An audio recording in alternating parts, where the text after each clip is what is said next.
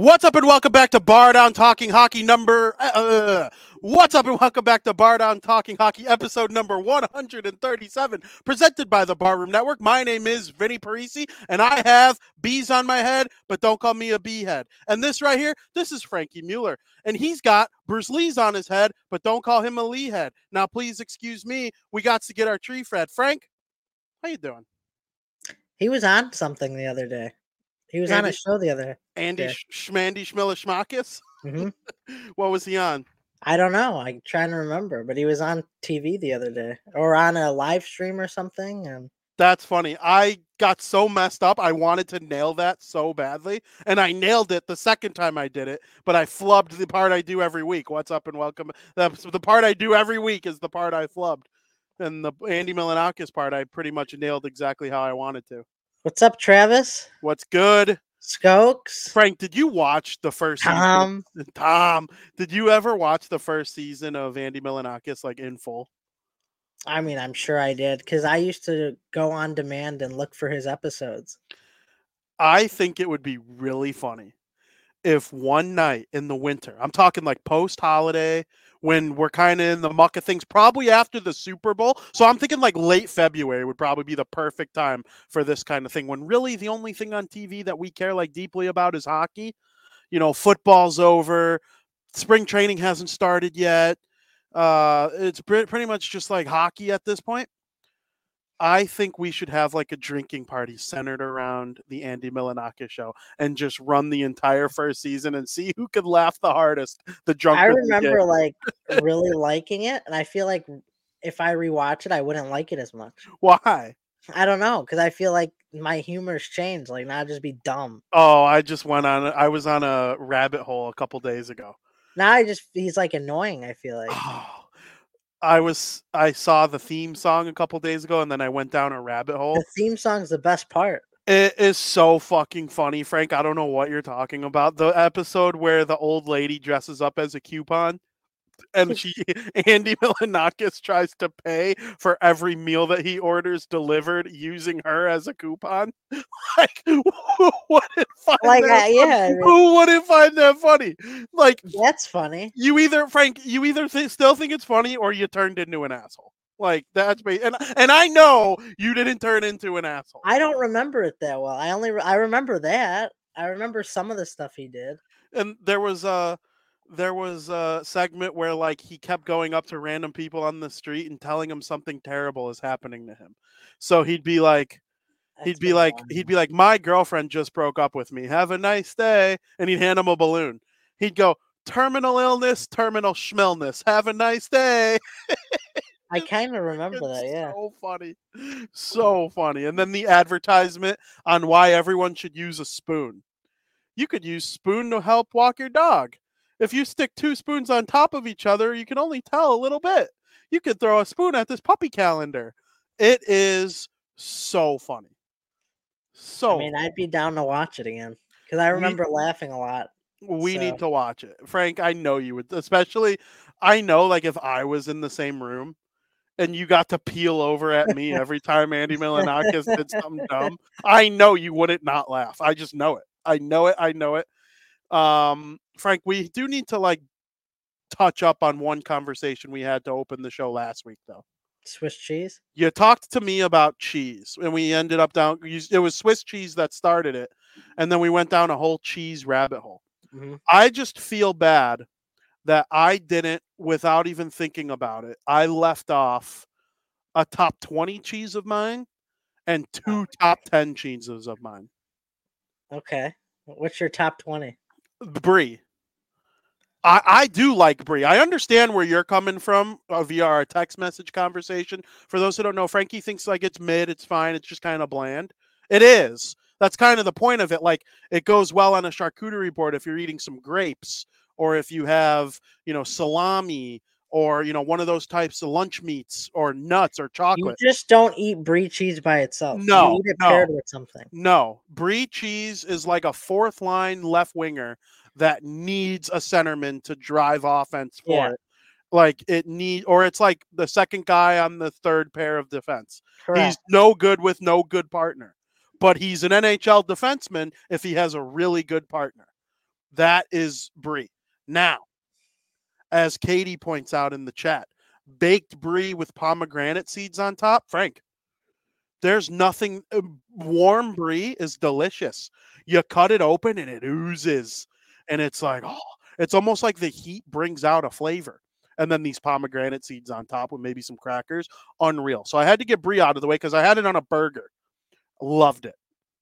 Loved it. I'm starting to think like, why don't I just make a burger and try every single cheese on top of it and realize that they're all delicious on it? Because I would have never thought to put brie. I would have never thought to put cream cheese, which is one of the top tens that we didn't even mention once last week. Oh, yeah. I love How do we that. not mention cream cheese? Cream I cheese. love cream cheese, Frank. I could smear it all over my face and just lick it off. I love cream cheese, too. How did we forget about we it? We didn't mention cream cheese once. I went back and watched the whole thing. And another cheese we left off. I'm not sure how you're going to feel about it. Um, yeah, Tom says, so brie would be the Zaitsev of cheese. I actually think Zaitsev's, Zaitsev's D partner could be Drew Doughty in his prime, and he would still stink. Zaitsev is the Gorgonzola of cheeses. Zaitsev is Gorgonzola. Freaking rookie Wyatt Kaiser is like is like brie cheese. You know, I, I think Wyatt Kaiser can develop into being cheddar or, you know, one of the top ones. Um, Saganaki is a. Really I love Saganaki. Saganaki's unreal, and we oh, forgot about that. That's you, in my top ten. I you think. gave me kind of a funny look when I put brie like top twenty. Like, oh, of course it's top twenty. Well, how many cheeses are there, Frank? There are so many cheeses we didn't brie name. Probably wouldn't awesome. even be in my top twenty. Oh, I would be in my top twenty, but Saganaki would be ahead of it now. Oh, Frank, oh my god, how do you feel about goat cheese? No, I'm not a bit the biggest fan of goat cheese. See, I thought I wasn't, and then Katie slapped a cylinder of it on a charcuterie board one time. Yeah. And if you, if you put goat cheese on a cracker, it has it has cream cheese properties. So I honestly think you need to give goat cheese another try if you like cream cheese as much as you say you do. Next time we're all together, we're going to lead the way and have a charcuterie board with all different kinds of cheese. We need to have a cheese day. Yeah. And then my dad, who happened to be watching the show, I don't know if he's watching right now, but he was watching. We were talking about cheese. He brought up the difference between like deli provolone and imported provolone. And I think both deserve, there's the pla- there's a time and a place for both. You go to Subway, give me that fake deli made in a lab provolone cheese. I love it. It's delicious. You're shredding some for your pasta. Give me that imported shit, and you can put it on top of the grinder. And oh, Foster points out there's over eighteen hundred types of cheese. That is awesome. That is awesome. Did you try whatever that nasty ass cheese Tom was saying last week? That like Lindberger cheese? No, I haven't tried it yet, but I would. He, um... I would. Tom says goat and cheese do not belong in the same sentence. See, don't don't think of the animal goat. Think of greatest of all time type of goat. Because I think goat cheese is in that conversation for me. I, I could probably it might make my Mount Rushmore, and that's a new development. Wouldn't have said that a year ago, but like when I think of Tom Brady, goat cheese is not far behind. I'm really, that's, I mean it. That's crazy. It's delicious, Frank. I, you're a cream cheese guy. You got to give goat cheese a chance.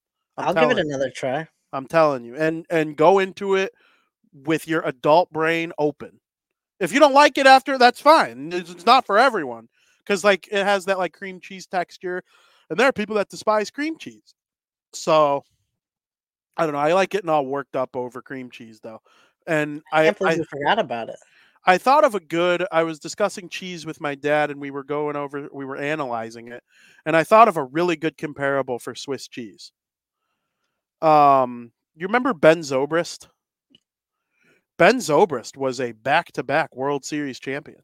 He won it in twenty fifteen with the Royals and twenty sixteen with the Cubs. And he never really had like one set position. You need Ben Zobrist to play some right field. He'll play some right field. I think for the Cubs, he was primarily the backup. No, he probably was considered the starting second baseman, and Addison Russell and Javier Baez shared assignments at second base Ooh. during the World Series year. And there were, and you know, Ben Zobrist probably played some third. Bryant played third too. Ben Zobrist was actually all over the place. Now that he was a true utility guy, that is Swiss cheese, just a true utility guy. He's not your best player. He's probably not even starting every game. But when you get to the big moments, the World Series, French onion soup, a ham sandwich, you get to the big moments. Um, I think you need to really start considering Swiss cheese. Um, I've actually had Swiss cheese since our last conversation. Wow. That quick of a turnaround for the Swiss cheese, eh? I love Swiss cheese. It's my, it could be my number one. Wow. Have you ever had? And, and I've had it today. Wow. Good work. Good work on being ready for this assignment. I, you, your dedication to the podcast is truly remarkable. I respect it. So I've had Swiss multiple occasions. That's out, that's outstanding dedication to Bar Down Talking Hockey, yeah. um, presented by the Bar Room Network. Really quick, see Brick and Munster. We didn't even touch on Munster. I like Brick too, but we didn't touch on Munster. There are just so many cheeses. Um, Mike Henley says, cut the cheese and get to the sports. Uh, Frank, you cut the cheese quite often from what I know about you. Me? Well, let's talk about Tom. Tom. Tom's like, uh, pull my finger. Tom cuts the cheese quite often. Tom, Foster gave Tom a thumbs up. Tom's going to pull that finger. All right, Frank. We have an outstanding cheese conversation. We will be discussing cheese all hockey season long. Uh, maybe on our next show, we'll come. We'll def, we'll do a definitive top twenty. And we'll we'll separate like the Mount Rushmore and the top ten and the top twenty. We will. I think I think that's necessary. And our next show is our first or our last show before Thanksgiving, which is frick. What better way to do to go into the Thanksgiving holiday? And we're going to discuss our updated uh, Thanksgiving meals too, because mm-hmm. we've discussed Thanksgiving because the show's always been on a Wednesday. This will be our fourth time, I think, discussing the Thanksgiving plate. And we might dedicate a whole period to Thanksgiving next week, and we'll talk about the Thanksgiving football games, our favorite foods, Good, all that I have kind of stuff. Thanksgiving game for you, I think. Yes, perfect. I love it. Next week, if you're interested in this show, if you love hockey, this is the place to be. If you love Thanksgiving, this is the place to be. If you love football, this is the place to be. If you love hockey and football on Thanksgiving, this is the place to be, because that's what we do here. Um, One of the drunkest I've ever been in my entire life was the last time New Jersey played on Thanksgiving. I believe it was a three to one win or a four to two win over the Montreal Canadiens in Montreal. The Devils won. Loved that. Um, but they don't play on Thanksgiving. Thank goodness, kind of, because that was kind of a pain in terms of, you know, covering it. But, you know, I'm excited to do all this uh, cheese. Tom says that we're going to try Limburger cheese next time we're together, and it can't be worse than his neighbor's garbage. Um, I, I'm I'm agreeing with that. He had um, a very funny story. He told me about it. I yeah. just busted out laughing. You have to hear it. I, I don't want to even say it, so you'll hear it from his mouth. Okay.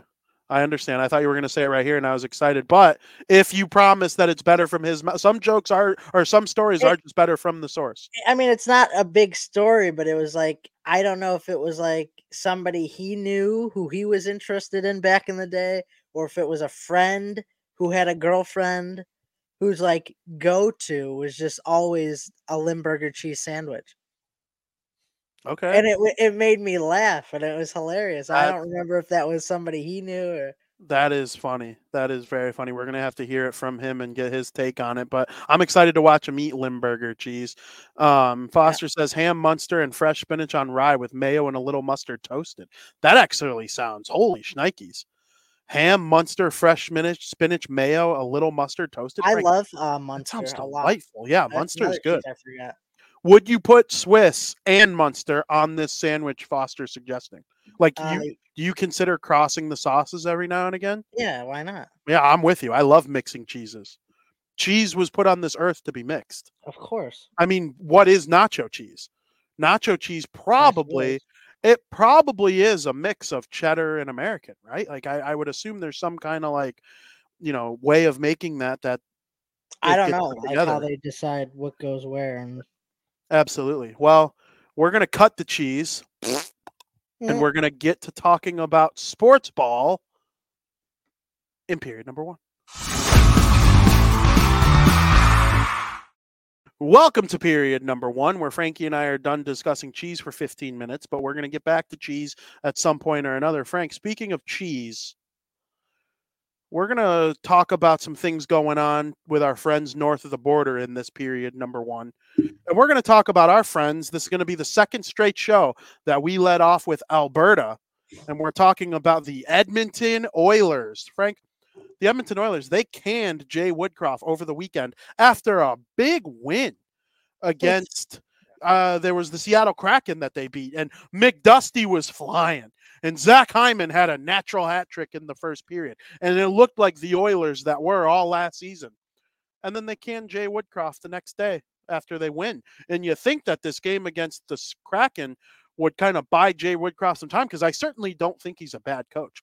If the Devils were to can Lindy Ruff for whatever reason, I'd be cool with them hiring Jay Woodcroft the next day. He's got like a seven hundred winning percentage with the Oilers. I really think he's a good coach, but they felt the change was needed. Your thoughts? Well, let's not forget they lost to the Sharks as well before that. So yeah, but did that, the Flyers fire Torts? That I mean, that just means that his firing was set in stone no matter what. Like yep. They knew it was coming right after that game. Um, he he probably knew, like, all right, I'm done. Like, okay, we're we're gonna stick around for this game, win or lose. You're still fired. They were and on the road, and they were on the road. Um, McDavid said that. The firing caught him by surprise. I mean, all right. You yeah. don't even have, don't even say it. Yeah. Like, you don't have to lie, Connor. I don't, don't even comment on the situation or be like, wow, I didn't think, um, just, there's just something you don't have to say. Just don't say it caught you by surprise. I mean, you could like playing for him. You could like him as a person. You could like him as a coach, but anyone who knows hockey knew it was coming, including McDavid. He was just doing the nice thing to do, but don't blatantly lie, because I don't believe that he didn't know. Um, replacement coach though is Chris Knobloch. Knobloch was the coach of the Erie Otters when McDavid was down in junior. So this is a great opportunity for McDavid to unlock some of the potential that has been missing all season. And Knobloch is a man who knows how to coach McDavid. So McDavid's comfortable playing under this coach. And through his first game, the Oilers are one and oh.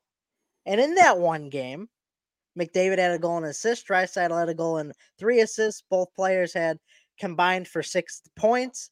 And like I said last week, change needed to happen. Sometimes it's the slightest change, such as a coaching change. And sometimes that can make the biggest of differences. Still got to see what, you know, happens all over a long stretch of period. But go Knobloch, dude. Ride it out. You brought up a good point. McDavid said it caught him by surprise. He didn't know it was coming. And I agree with you. There's no way Connor's not lying. But you didn't even bring up the biggest reason why I think he's lying.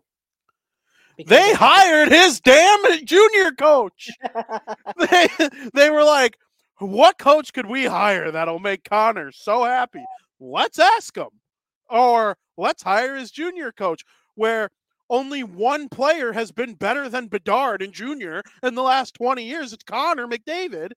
And freaking this guy, uh, don't lie to me, Connor. You're one of my favorite players in the league, but I'll hate you so fast if I have to. I will. It will. I, in short order, will I despise you if you lie? Dude said I caught him so off. You're like, it just caught you so off guard. You knew two weeks ago that if you lost to the Sharks, you were gonna freaking see your coach get canned. He can't you, be that dumb. No, come on, Connor. He, if he didn't know, if he didn't know, and he's telling the truth. Ken Holland ought to be fired, the G M of the Edmonton Oilers. I mean, what are we doing if you're not telling Connor? I mean, I know Connor's not the G M, but, like, Buddy's only got two years left on his contract. He's going to be an unrestricted free agent soon. Like, that conversation is going to start coming up. Connor's going to get the H out of there if they don't, you know, continue being a winning team. I'm not going to say the Oilers haven't given Connor a chance to win the Stanley Cup. They've lost to the last two Stanley Cup champions in the playoffs, uh, Colorado and um, Vegas, and that's who took them out both times. But, I mean, if you're Edmonton, you had twelve forwards last year, have ten or more goals. You, you bring in a defenseman like Ekholm, who's been outstanding. Um, Bouchard has been unreal. You kind of haven't put your best foot forward with goaltending, but you tried. You signed Jack Campbell, who was amazing with the Kings before and the Leafs before he got to the um, Edmonton Oilers. We loved Jack Campbell. We thought he was great back in the times when he was with the Leafs. And Stuart Skinner was second in rookie voting last year, the Calder Trophy. I mean, the Edmonton, they have tried, and some things have worked and some things have failed. Uh, Zach Hyman, bringing him in was a revelation. He's one of the best power forward role players in the N H L. I mean, he had north of ninety points last season. If you could even call a guy with ninety points a role player, but I guess if there were three guys on the team with, you know, one hundred points, you could probably start considering Hyman a role player. But, I mean, the point I'm trying to make is, like, Connor, you guys need to be better too. McDavid and Draisaitl are not void of any blame for what has happened to the Oilers so far this season. They're just not. They haven't dominated games. They, they get their points. Draisaitl's got six goals, I think, which is a little low for him at this point. But, you know, McDavid, he, he went eight games without a goal. He finally scored in their last game. And then after he makes the sarcastic remark, yeah, at least I know I remember how to score. Like, yeah, Connor, we know you know how to score. Like, like, dude, what are you talking about? But, I mean, it's it's an interesting situation up there in Edmonton. And, you know, I'm excited to see how it goes going forward. Last week I said they're toast. Now that they fired their coach and have won two in a row, I might be flip, flip, Flip-adelphia, flip, flip, Flip-adelphia. But I'm not totally flipped yet. I still think the Oilers stink. Go prove me wrong, Edmonton. Last year, remember, they were my second most watched team. Uh-huh. My second most watched team behind New Jersey. They probably, they're probably still in the top ten. If I'm recalling what I've thrown on my T V and computer over the last month or so. But Tooch's team that he's putting on in the chat, which, hello, Tooch, by the way. Nice to see you. Thank you for coming in. My podcast father, my pod father. Um, I, I've been watching the Canucks, man, and he's got them tonight, sixty minute puck line at plus one hundred to win in regulation over the New York Islanders. I love that bet. I love oh, it. I love pick. it. It's a great pick. I, I'd be stunned if the Canucks don't beat the Isle. Um, I believe it's in Vancouver too. So, it but it's a sixty minute pick puck line. So that means if you it know, goes overtime, you lose. Yeah. Because it's gotta be one and a half. Um, but I'm, I'm all in on Vancouver. I think they make playoffs. I, I picked them in preseason to be um, like a bubble team and make the playoffs. They were in the playoffs for me. They are exceeding my expectations. Now mm-hmm. I can see them having home ice against the either one of them or the Kings will have home ice and they'll play each other and it'll be an awesome series. I can't tell you who I think would win right now. I, you would have to talk to me in March and April, but as of right now, those two teams rule, and hell yeah to the Canucks. It's money line, not puck line. Money oh. line, he said, is plus one hundred. Oh, okay. There you go. Well, I mean, either way, I love Vancouver. And my guy Quinn Hughes, Jack Hughes and Luke Hughes' older brother, are the two superstars on the New Jersey Devils. Their older brother, Quinn, just as good. Really, probably... It, it probably goes Jack, Quinn, Luke, but like it could go in any order three years from now, right? Like, you know, we never know what Luke is going to do, what Quinn, like, I still think if Jack comes back from injury, we could be talking about the Calder, the, at least nominations, the Calder, the Hart, and the Norris. So, you know, it's going to be fun, but, you know, it should be really, really cool. Thomas Gage says he's going to Dallas. I'm assuming he's talking about McDusty. No, I think um, he's talking about Patrick Kane. Oh. Because that's the title of this episode. Got it, got it, got it, got it. Yeah, that's one of the teams he hasn't spoken to yet, but he, they are in the rumor. Uh, I thought he meant McDavid. I was like, if McDavid went to Dallas, man, that would really that would really throw a wrench in things. I mean, they they probably could make, but like, would McDavid want to go to yeah. Texas? There's just too much. They'd have to free up some cap space and... I also don't think they – I think they'd rather splurge on, like – They don't need him. I'm thinking of, like, if a big defenseman becomes available over the years. Like, I know Rasmus Dahlin and Owen Power got locked up, but, like, who's next in line after that? Quinn Hughes is pretty locked into Vancouver. Like, I, I see Dallas going for, like, you know, a top defenseman at some point in the future. Mm-hmm. Like, um, the Colorado just extended Devon Toews, too. I was just going to say him. But, like, you know, one of those types of guys is what I see Dallas doing in the future. But, hey, you never know what happens.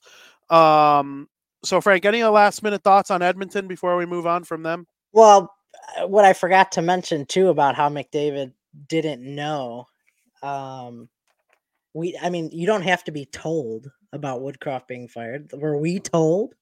Well, no, you just, as a hockey fan, and especially as the greatest hockey player in the world, you should know based on how well your team's performing. Like, it shouldn't come as a surprise. That's all I have left to say about it. Um, you just don't sit there uh, in the locker room like you have no idea what's going on. Yeah, I mean, there's no doubt. I have one issue, though, and I think I think this is something that, you know, it'll be said even more when we get to the third period, when we start talking about the National Football League.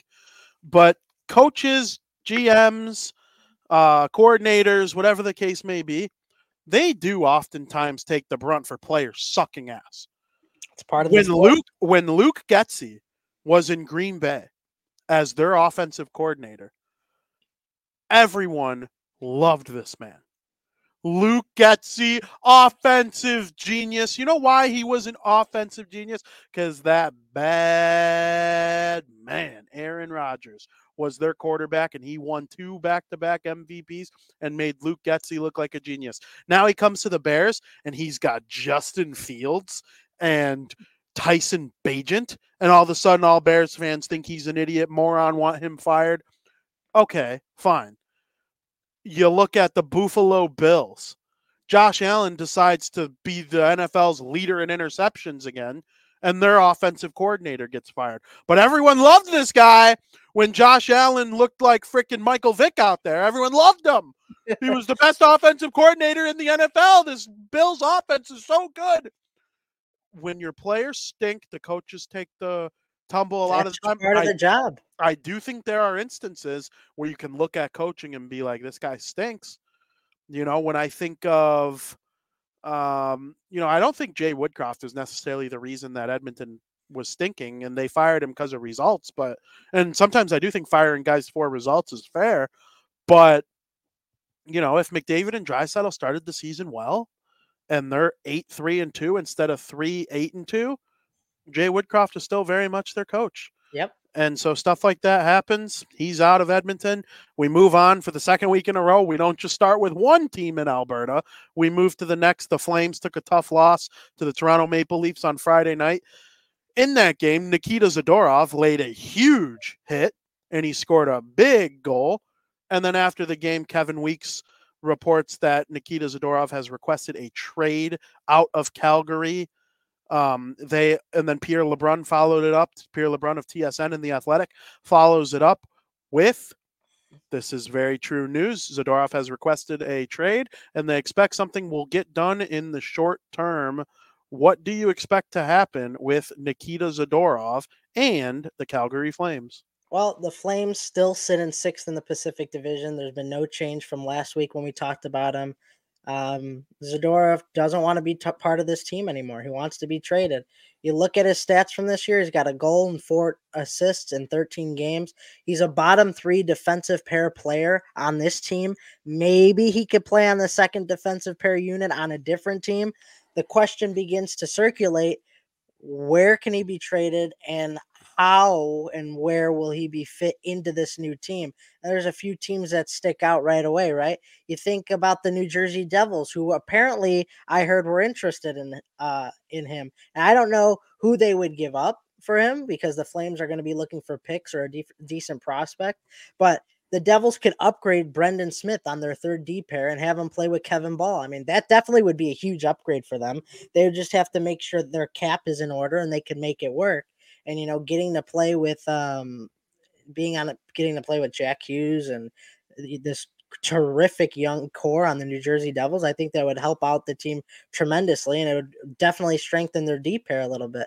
The other possibility in place you could send him is the Vancouver Canucks. If Vancouver is going to be a real contender this year and make a postseason run, they're going to want to add some defensive depth on their teams. It is not perfect at the moment. There are a decent amount of holes on defense in Vancouver, but Demko's playing so great right now, it makes it where you don't see too many of those holes. It's kind of covered up by his terrific play. But having Quinn Hughes, Filip Hronek, Nikita Zadorov on defense sounds like a load of fun. So the Vancouver Canucks are another team that, you know, I could see them possibly acquiring him. And then also I've heard rumblings about the Toronto Maple Leafs, and there are rumors uh about, like, I'm pretty sure he said he wanted to go there, or he would he wouldn't mind going to Toronto, and that would add a huge physical presence to their defense, which they don't really have a guy like Zadorov on their team. They had a lot of undersized defensemen. Nobody as big as Zadorov. I think the Zadorov is like six six. Um, he would also be the Leafs' second youngest defenseman on the team, so they could add a little defensive depth and a little youth to their team because their defense kind of weak right now. So, I mean, there are a lot of options here, a lot of different teams he could go to. It's just who's willing to make the move, what are you willing to give up for him, and where is he get best going to fit in? Because obviously he wants to go to a contending team or a team that's ready to win now. He wants out of Calgary as quick as possible. He really does want out of Calgary. I like the teams that you suggested. Um, did you mention Colorado? No.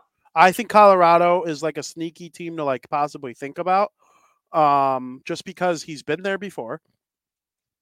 They seemingly could probably make this trade happen. You know, it's where he started his career. Would make sense. He'd be comfortable. He knows how to play, you know, at even strength with the Nate Dowg and with Cale Makar and, you know, Mikko Rantanen, you know, the Devon Toews, Bowen Byram, the list of players goes on. The Avalanche have like four Hall of Famers on their team. They could really just use like a boost on the back end, and I think they would really have a chance to make a deep postseason run. I actually love what Colorado's doing so far this season. They're dangerous. But, um, yeah, I, I think he gets moved soon. He's probably gone by Christmas, I would assume. Probably before that. Right? Like when the rosters freeze on the twenty-third or whatever it is, I think uh, he'll probably be gone by that point. Um, so we'll see what happens. I like Nikita Zadorov. He's really turned into a pretty good player. When he was with the Hawks, I was iffy on him because they were a bad team and he was, you know, kind of thrust into some minutes that maybe he necessarily isn't suited for, right? Like if Nikita Zadorov is your number three or your number four instead of your number two, then I think, you know, he could really provide some offense and be a big body, you know, control pace of play a little bit. Um, if he goes to a really good team, I, like like you said, if he went to the Devils, who are struggling to keep the puck out of their own net right now, and, you know, they're missing Heischer and Hughes, which is, you know, really putting a damper on things. It's, you know, I think if you took the two best players off of any team, they would go one and three in a four-game stretch. I really, really do think that. But, like, They they need help in that area. I think they'd be a great fit. And Zadorov, he would continue doing what he's doing in Calgary on a team like that. Now, if a team like the Sharks or something acquired him, I think he'd start to really look, you know, out of place. But no, that's definitely not going to happen anyway. And the team that could really use him the most is Toronto. And Toronto decides to meet with Patrick Kane. And we're going to talk about that right now. It makes no sense to me why the Leafs. I understand why Patrick Kane would want to play with Toronto. I have, I have a reasoning behind it. I can't, I'll explain. For sure. I understand why Kaner would want to play in Toronto. He could help. You could sign a one-year deal with the Leafs and finish this season with seventy points in sixty games and get yourself a nice three-year deal for thirty million dollars and end your career richer, like that much richer than you already were. And you did it because you stood on a top line with Auston Matthews this season and you just made absolute magic. I understand why Kaner would want to go to Toronto. What I don't understand, and maybe you have a theory that'll help change my thoughts. You know, I'm open to changing my opinions on things. Um, I don't understand why the Leafs would want Patrick Kane. They have, outside of maybe New Jersey, the Rangers, maybe the Avalanche, maybe even including the Avalanche, Edmonton, maybe. They have one of the best winger cores in the N H L. You have William Nylander, who, God, I want the Hawks to sign him to play with Bedard. That's my that's my new thing. That's going to become my new thing I beat the drum for. Bring Nylander to Chicago, the good Nylander. You wasted our time with stinky Alex Nylander. Bring William Nylander to Chicago to play with Bedard next season. You hand him ten sheets and you're set. Bedard has a line winger. He has a winger for the first half of his career in stone. That would be an outstanding idea. Um, but then you have Nylander, you have Marner, you have Bertuzzi, you have Domi, you have Matthew Nyes. I mean, the Leafs are loaded with wingers. And down the middle, they're stacked with Matthews and Tavares. Why would they want Patrick Kane, the Maple Leafs, Frank?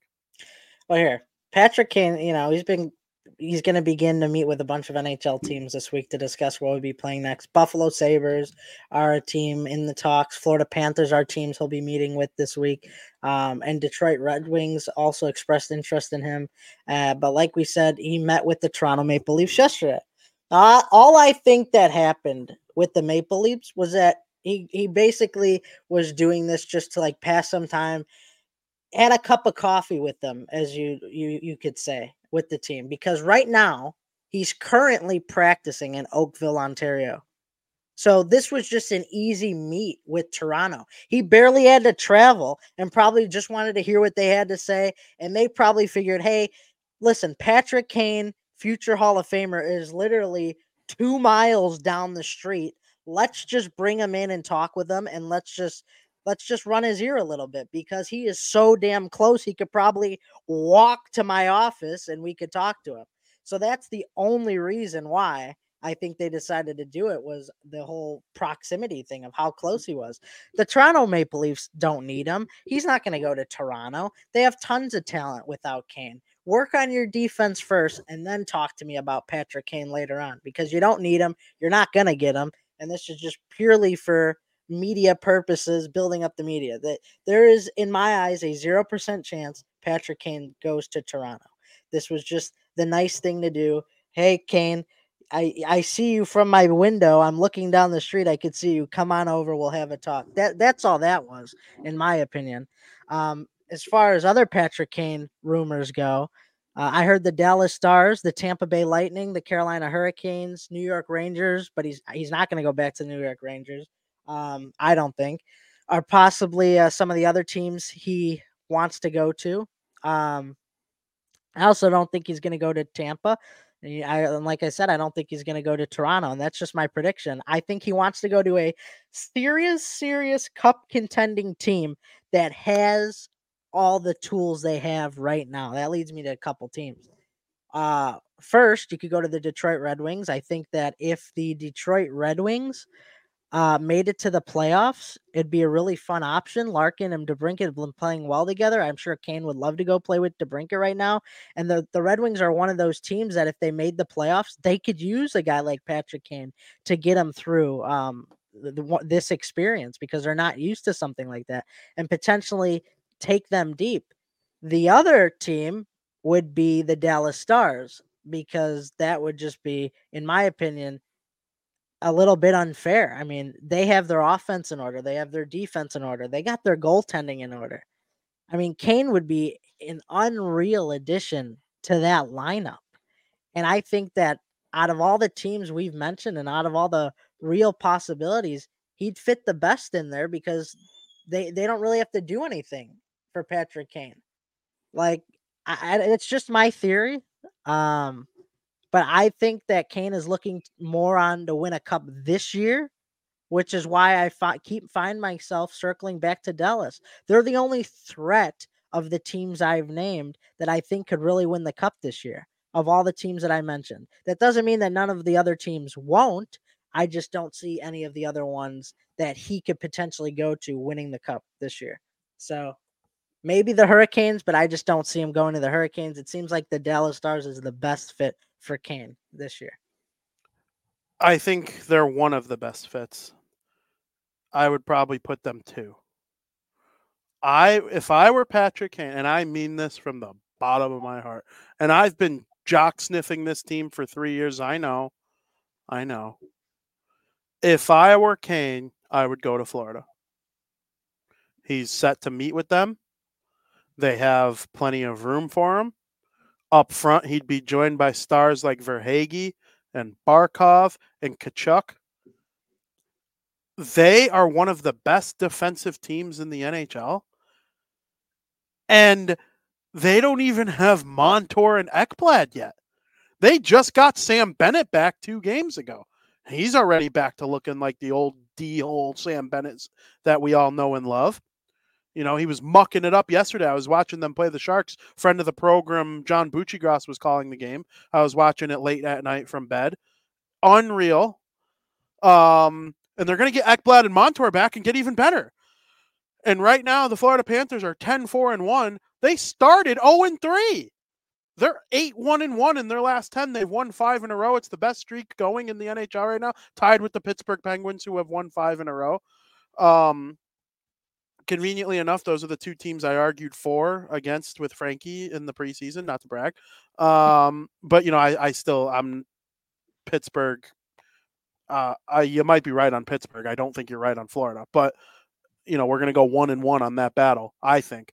But, um, because I, I even hate the way Pittsburgh wins, losing losing to the or needed that crazy comeback and a Sid hat trick to beat the Blue Jackets last night. Like, no, th- there are quality wins and there are you got lucky wins. And yesterday was one. I'm not too high on Pittsburgh right now. I hope I'm wrong. I want them to be in the mix because I like Crosby and Malkin. But back to the Panthers, I think I think they're sick.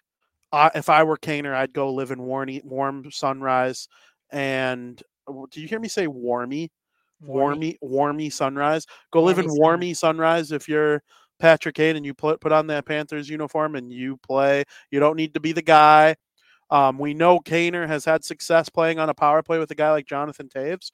Well, the closest thing to Jonathan Toews in the N H L right now is Barkov. Uh, like I always say, the closest thing to Patrice Bergeron in the N H L right now is Nico Hischier. Well, the closest thing to Jonathan Toews in the N H L right now is Barkov. And Kane, I think it would just work out so well. And I, I love the makeup of that team. They have everything. Bob's be playing outstanding. Um, they're even getting good goaltending from what's-his-face. Uh, who was in net last night? I'm drawing a blank on his name. There was It wasn't Bob in net yesterday. Um, you know, they've just been really, really good. I, I like what the Panthers are doing, and they are meeting with Kane. That is like a confirmed fact, and that's where I would sign if I were him. But Dallas would be a close second. Interesting. Will one of us be right? Probably not. He'll probably I, I think he's dumb if he goes to any other team. There's one there's one mediocre team that I think he could go to that I think he would help them not be mediocre anymore. And they're about to throw someone on L T I R, which would open up tons of money, and they could figure it out a little longer until that guy comes back. Buffalo? Buffalo. I get it. He's from Buffalo. Great story, right? DeBrincat did it going to Detroit, but eh, I don't know. He's not going to want to go to Buffalo, I don't think. If his goal is really to win the cup, is Buffalo going to win the p- cup getting Patrick Kane? No. It's not going to happen. They're not going to win the cup this year getting Patrick Kane. I no, think that's his main goal. I think they make playoffs. Th- he's made the playoffs how many times in his career? He don't no, want yeah. I, I get he wants that. The cup. I know. Uh, that's I, what I think is going to set him back a little bit. You're right. Uh, what? How do you feel about Detroit? Like your personal feelings? I think Detroit's out of Ottawa, Detroit, Buffalo. I think it's clear Detroit's the best of the up and coming young teams to where they will probably make the playoffs. And if they get in the playoffs, the way Larkin and DeBrincat are playing right now, you add Patrick Kane into there. I mean, I don't know. I think that that's cup contender worthy potentially. They've been playing tough all year. They gave the Bruins, didn't they beat the Bruins? They beat the Bruins. Yeah. Yeah, I mean, that you never know. You get into the playoffs. I they're a team that I think could really do damage in the playoffs. What do you expect from Patrick Kane? Realistically.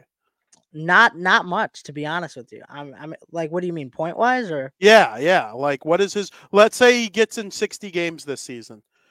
sixty games. What are you expecting from him? twenty-five goals. That's a lot. I know.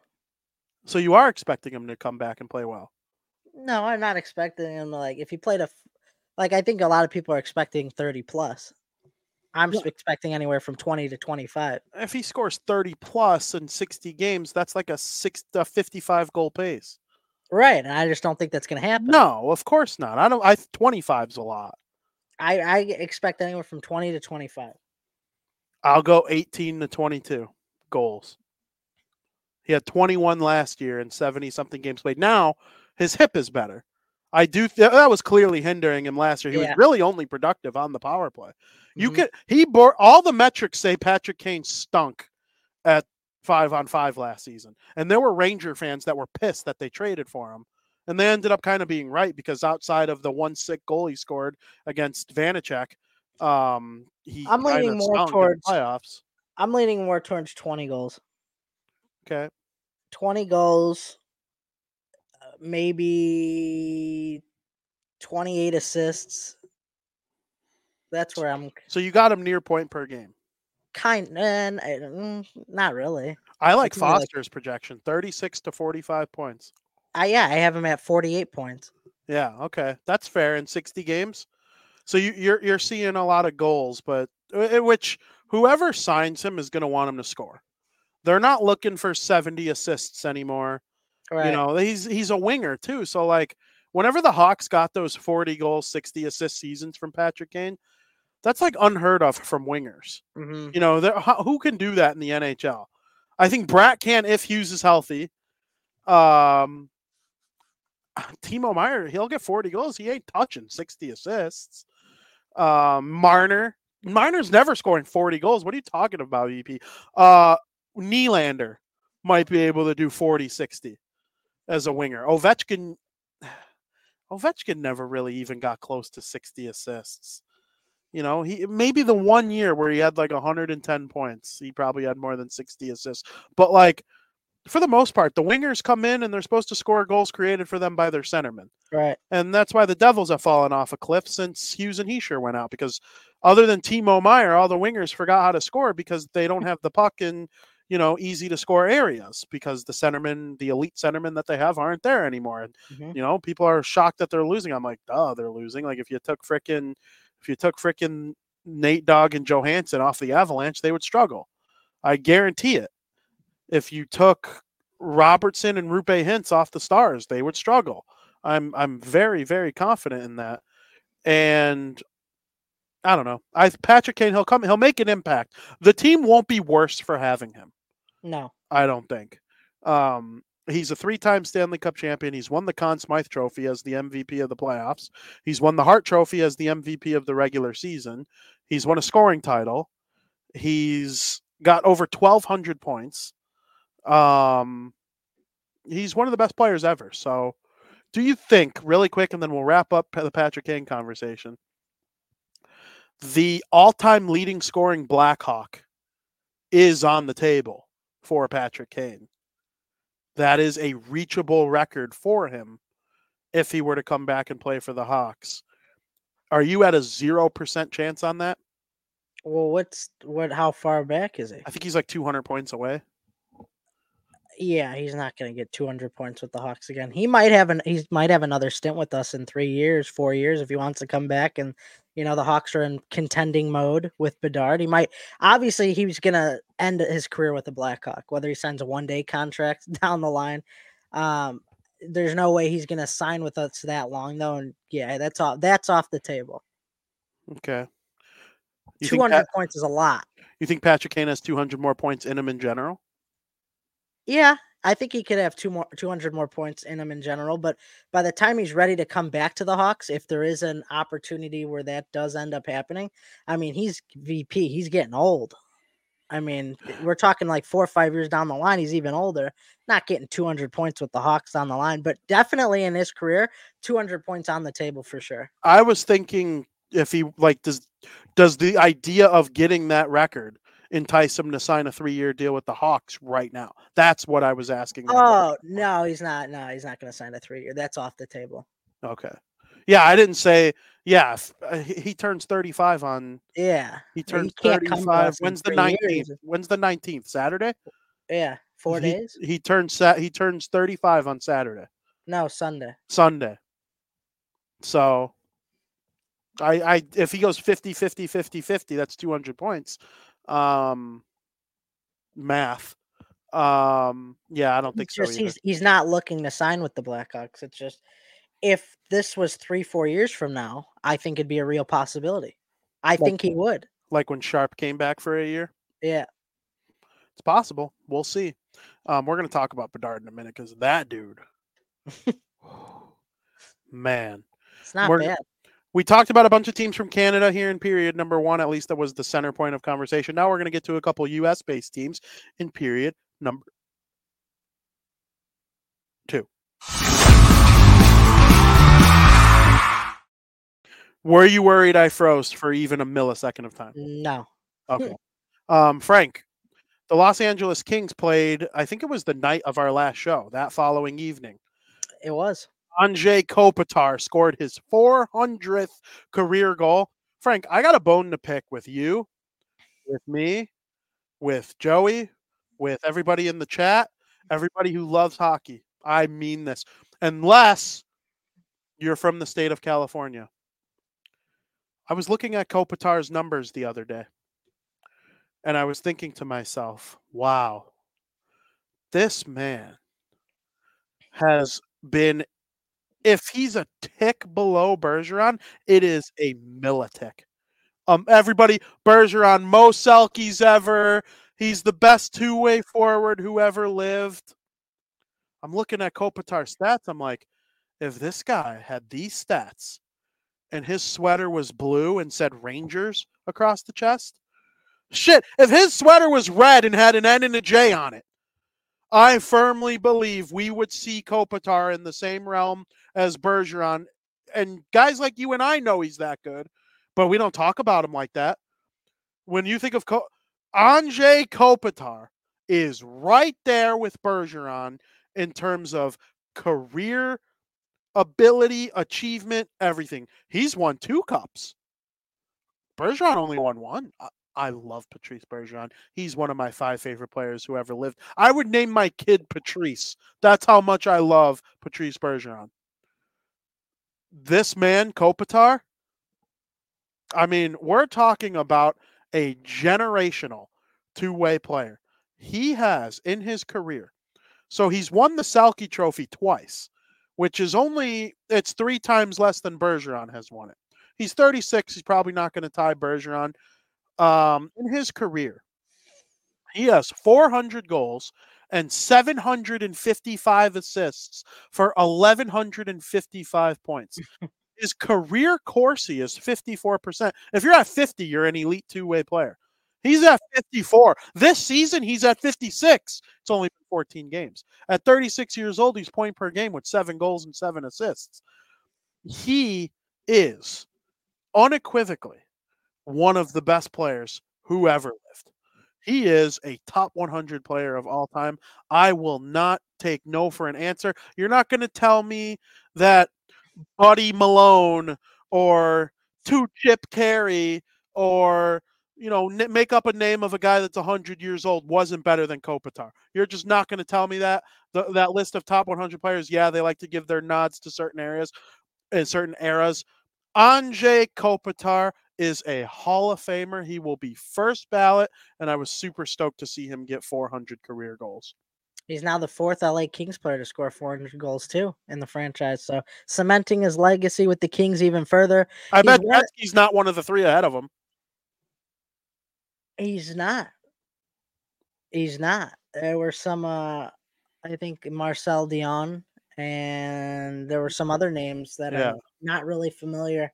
Um But nonetheless, he's one of those players in the N H L. And I'm glad you said it because I, I kind of was going through his stats the same way you did and thinking the same thing, that he's he's aged like a fine wine. I mean, he's been in the N H L for seventeen years, and he's still getting sixty to seventy points per year and helping his teams to the playoffs each year. And even this year, he's got fourteen points through fourteen games. He's thirty-six years old, and he doesn't give enough get enough credit. Not enough people are talking about him. Like, we all talk about Crosby and we all talk about like Malkin and Bergeron and how they're getting older and they're still playing great. Well, we don't say a damn peep about Andrzej Kopitar. It's like nobody's respecting him enough, and he's a Hall of Famer. And at thirty-six years of age, he's still playing like he's in his prime. His past two seasons at ages thirty-four and thirty-five were some of the best he's ever played in his career, and some of the best years, even better than he was in his prime. And I is on, and he's on pace for eighty-two points this year. I mean, this guy just doesn't age. He's like the ageless wonder, and I just don't think we talk enough about Andrzej Kopitar because his his success has been kind of masked up, and I don't know why. I don't know why we haven't talked about him. Is it because he's a Los Angeles King, like you said? Is it because he's not wearing a, a more notable jersey? I mean, it's a shame because what he's been doing is is truly remarkable, especially at his age. And I completely agree. He is just a tick under Bergeron as being one of the best two-way forwards to ever live. And he had two Selkies. The only reason he didn't have more is because Patrice Bergeron played in the league. If Patrice Bergeron didn't exist, Andrzej Kopitar would be the Patrice Bergeron. He'd have about six of them. I truly believe that. Um, There's probably a year or two where Kopitar deserved it more than Bergeron too. But the absolutely. Boston, the Boston Bruins are going to get. And I, I love the Bruins. I love them. They're my second favorite team. They're tied for my second favorite team. I love Bergeron. I literally just said I would name my kid boy or girl Patrice. I mean it. I love that man. It, he's my all-time favorite Bruin. I am biased towards Patrice Bergeron. Yeah. I would have voted for him for the Selke too because I like him more. But at least I'm man enough to admit it. Kopitar is right there. They probably they probably deserved to split a couple of the Selkies if we're being. And you throw one in there for Toews. I know Barkov was in the mix a couple times. Mikko Koivu was outstanding as a two-way forward. Eric, not Eric Staal, Jordan Staal was always in the mix. Um, but, you know, Kopitar is unreal, dude. It's kind of crazy he's only won two. And why aren't the Kings Why aren't the Kings in that conversation, though? Like, if you told me he didn't get enough recognition because he was playing with the Sharks or, you know, the Arizona Coyotes, okay. Yeah, the Kings are a good team. Like, they should be recognized. And it's Los Angeles. I know they're not on the Mount. They're not on my Mount Rushmore of sports cities, but they're probably fifth or sixth, right? Like, wh- like, why is this a thing? Why do we have teams over there if we're not going to treat them equally? Right. I, it makes no sense. They've won no, a couple cups. We're going to start treating them equally. We need to get Kopitar more recognition. This man is a dog. So good. He's so, so good. good. So good. He he beat the Devils in the Stanley Cup final. He had an overtime game-winning goal in game one. He don't score that. Uh, and I think, like, the shift before, Kovalchuk hit the post. Kovalchuk hit the post, and then, like, a minute or two later, frickin' Kopitar scored the – if Kovalchuk scores there and Kopitar never does, the Devils might have won the Stanley Cup that year. Like – he also beat Hall of Famer Henrik Lundqvist. Yep. Yep. I mean, he, this guy's done a lot. He, he's really done a lot, man. Isn't that a good way to shove it up the Eastern's hoop, though? Kopitar's two cups are against the Devils and the Rangers. Yeah. I mean, good. I, I, it was one of my saddest sports moments in life was watching Zach Parisi shake I Dustin know. Brown's hand. I like it. It is one of my saddest sports moments in life. I, I would say it's number one. That is the number one saddest I've ever been for a couple other reasons. That was the worst day of my life in a lot of ways. But um, that was just nasty business, and I hated every second of it. And Kopitar is a big reason for it. I'm man enough to admit why it was. It's bullshit that we don't talk about him more. I'm getting a Kopitar jersey. I'm going to start rocking it because, dude, you have a Kings jersey. You mm-hmm. could dress up a Kings jersey. You could throw one on and just wear it like a loser, like I'm doing with this Avalanche jersey right now. But you could throw on a nice pair of pants and do your hair up a little bit, and you can make a Los Angeles Kings jersey look swagalicious. Absolutely. one hundred percent.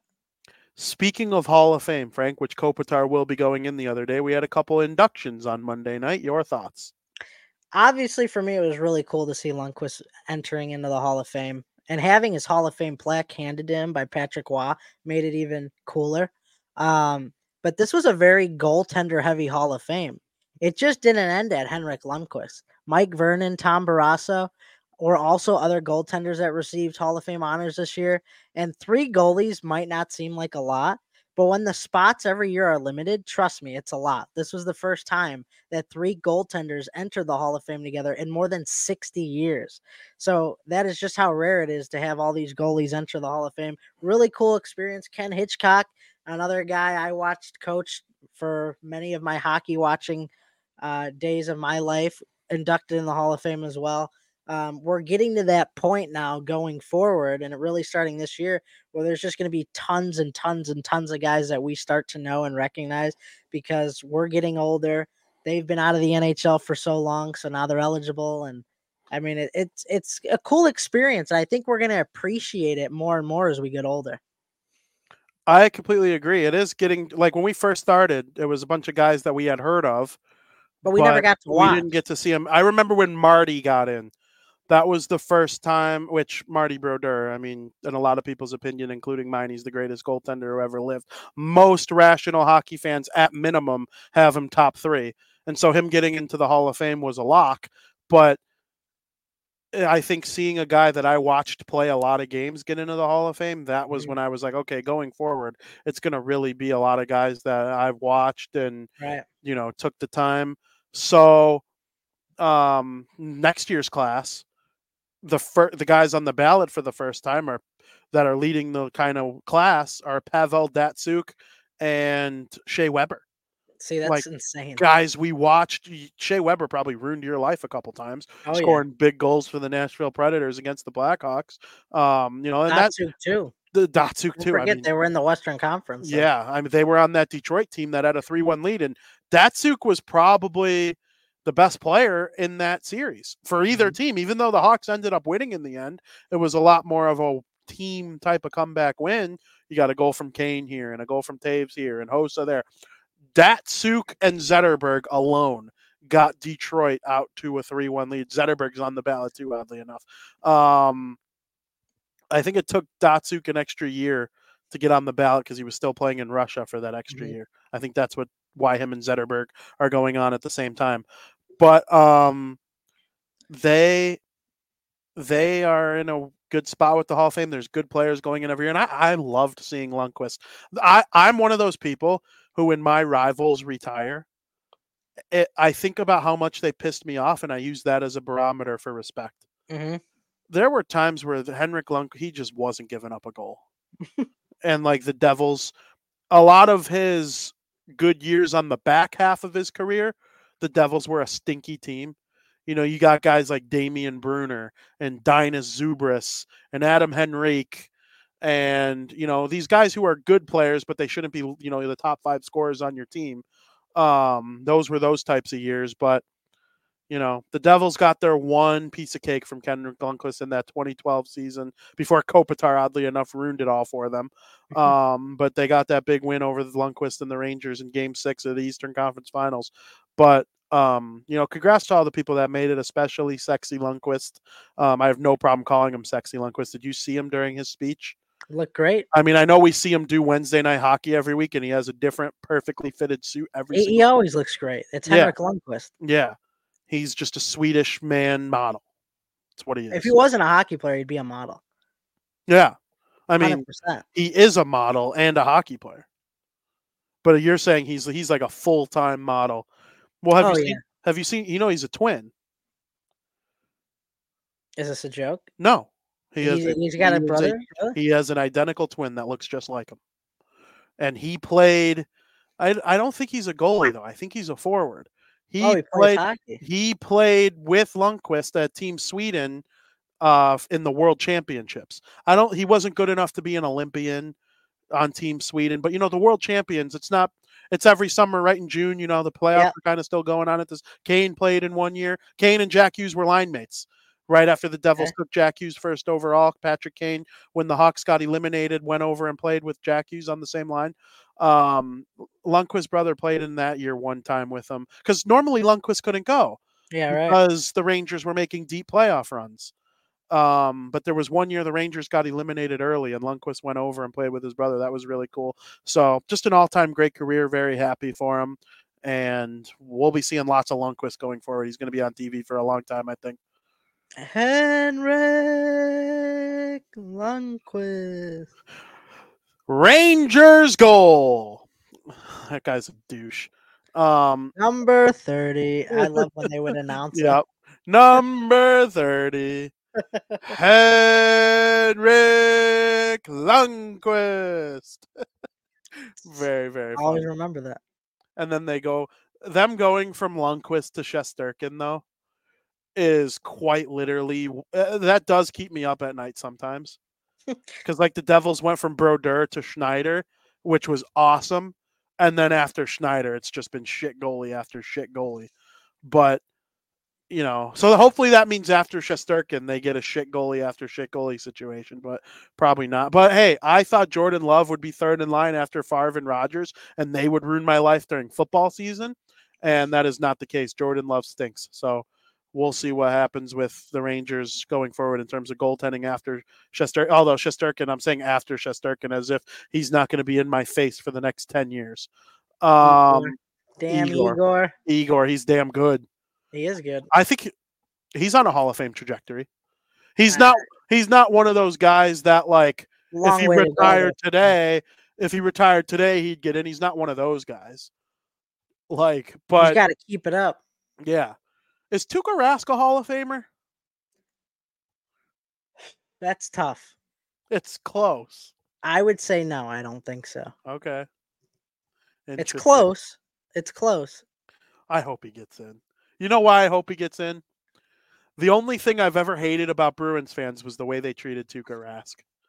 They acted like he was a shit goalie. Dude's got a nine twenty-five save percentage. He gives up a goal to Crosby in the playoffs, and everybody wants Tuukka out of town. Well, let me tell you something. Crosby scored a lot of goals on a lot of goalies. Idiots. Yeah, um, that's a tough one. Are you looking at his statistics? Yeah. I mean, his career save percentage, dude. I can't. Where is his? Oh, there it is. It's a good save percentage. A good save percentage. If Frank, my logic for goalies, nine twenty-one. Would would his career statistics win him the Vezina Trophy if they were single season statistics? But then again, if he's a Hall of Famer, is Corey Crawford a Hall of Famer? I think Crawford had Crawford had a better career save percentage than Tuukka Rask. I've been on the Crawford as a borderline Hall of Famer know, for a long he, time. He, it's like right there. He had a nine eighteen. I've been on the Corey Crawford as a borderline Hall of Fame train for a long time. And because Crawford's not going to get it, I don't think you give it to Tuukka either. I just it's they're like right there. They're like, well, Tuukka has one thing that Crawford doesn't, and they do look at this. Tuukka has won the Vezina Trophy. They do look at league awards. That's the only knock on Crawford, is that he never won the Vezina. But it's tough. The Hawks never ran Crawford out for seventy games, though. It was always hard to vote for him to win the Vezina because Ray Emery started thirty-five, forty games, or Scott Darling started thirty-five, forty games. Tuukka Rask, you look at his seasons, sixty-five games, sixty-four games, seventy games. I mean, this guy was a workhorse. It's so, tough. It is uh, tough. It's tough. I, I, I'd, I'd probably lean towards no. It's razor well, thin, though. Let's compare him to Henrik Lundqvist. Henrik... But I feel like Henrik Lundqvist, it's like there was a different bias there. Yeah, Tuukka's numbers are way better than Henrik Lundqvist. Yeah, I know, but Corey they, Crawford's numbers are better than Henrik Lundqvist too, but it's like there's a different bias for Henrik Lundqvist. I would put Crawford in the Hall of Fame. See, I don't know. I don't I think would. I would. Uh, Crawford doesn't have the Vezina, though. Lundqvist and Rask do. So we'll yeah. see. I'm on the Tuukka to the Hall of Fame train. Let's go, Tuukka! If he gets in, it's not first ballot. No, no, no. I don't think so either. Um, Carey Price will get in, I think probably first ballot. Um, but outside of him, what goalie from that generation, like Vasilevsky will be first ballot.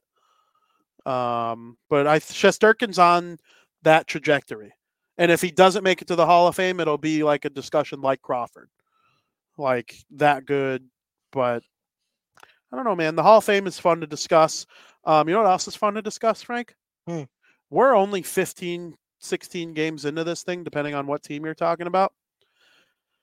I think back at, and Bucci tweeted this after me, and your and it, my tweet got like one hundred fifty likes, so there's no way it didn't come across his timeline, and he stole the idea from me. I wholeheartedly believe that, because I tweeted it like seven hours earlier, and then he tweeted it.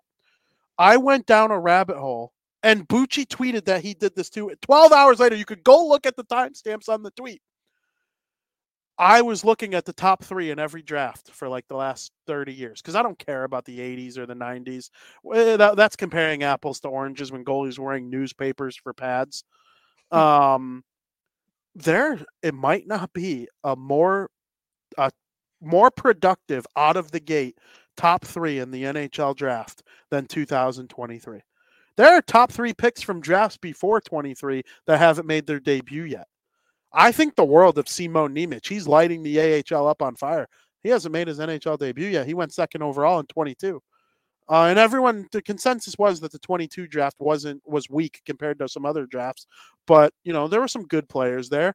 Um, Bedard, Carlsson, and Fantilli, all three of them are just – all three of them. Bedard had the sick two-goal game, and Leo Carlsson and Fantilli were like, oh, yeah? oh, yeah? Fantilli scoring goals in the air.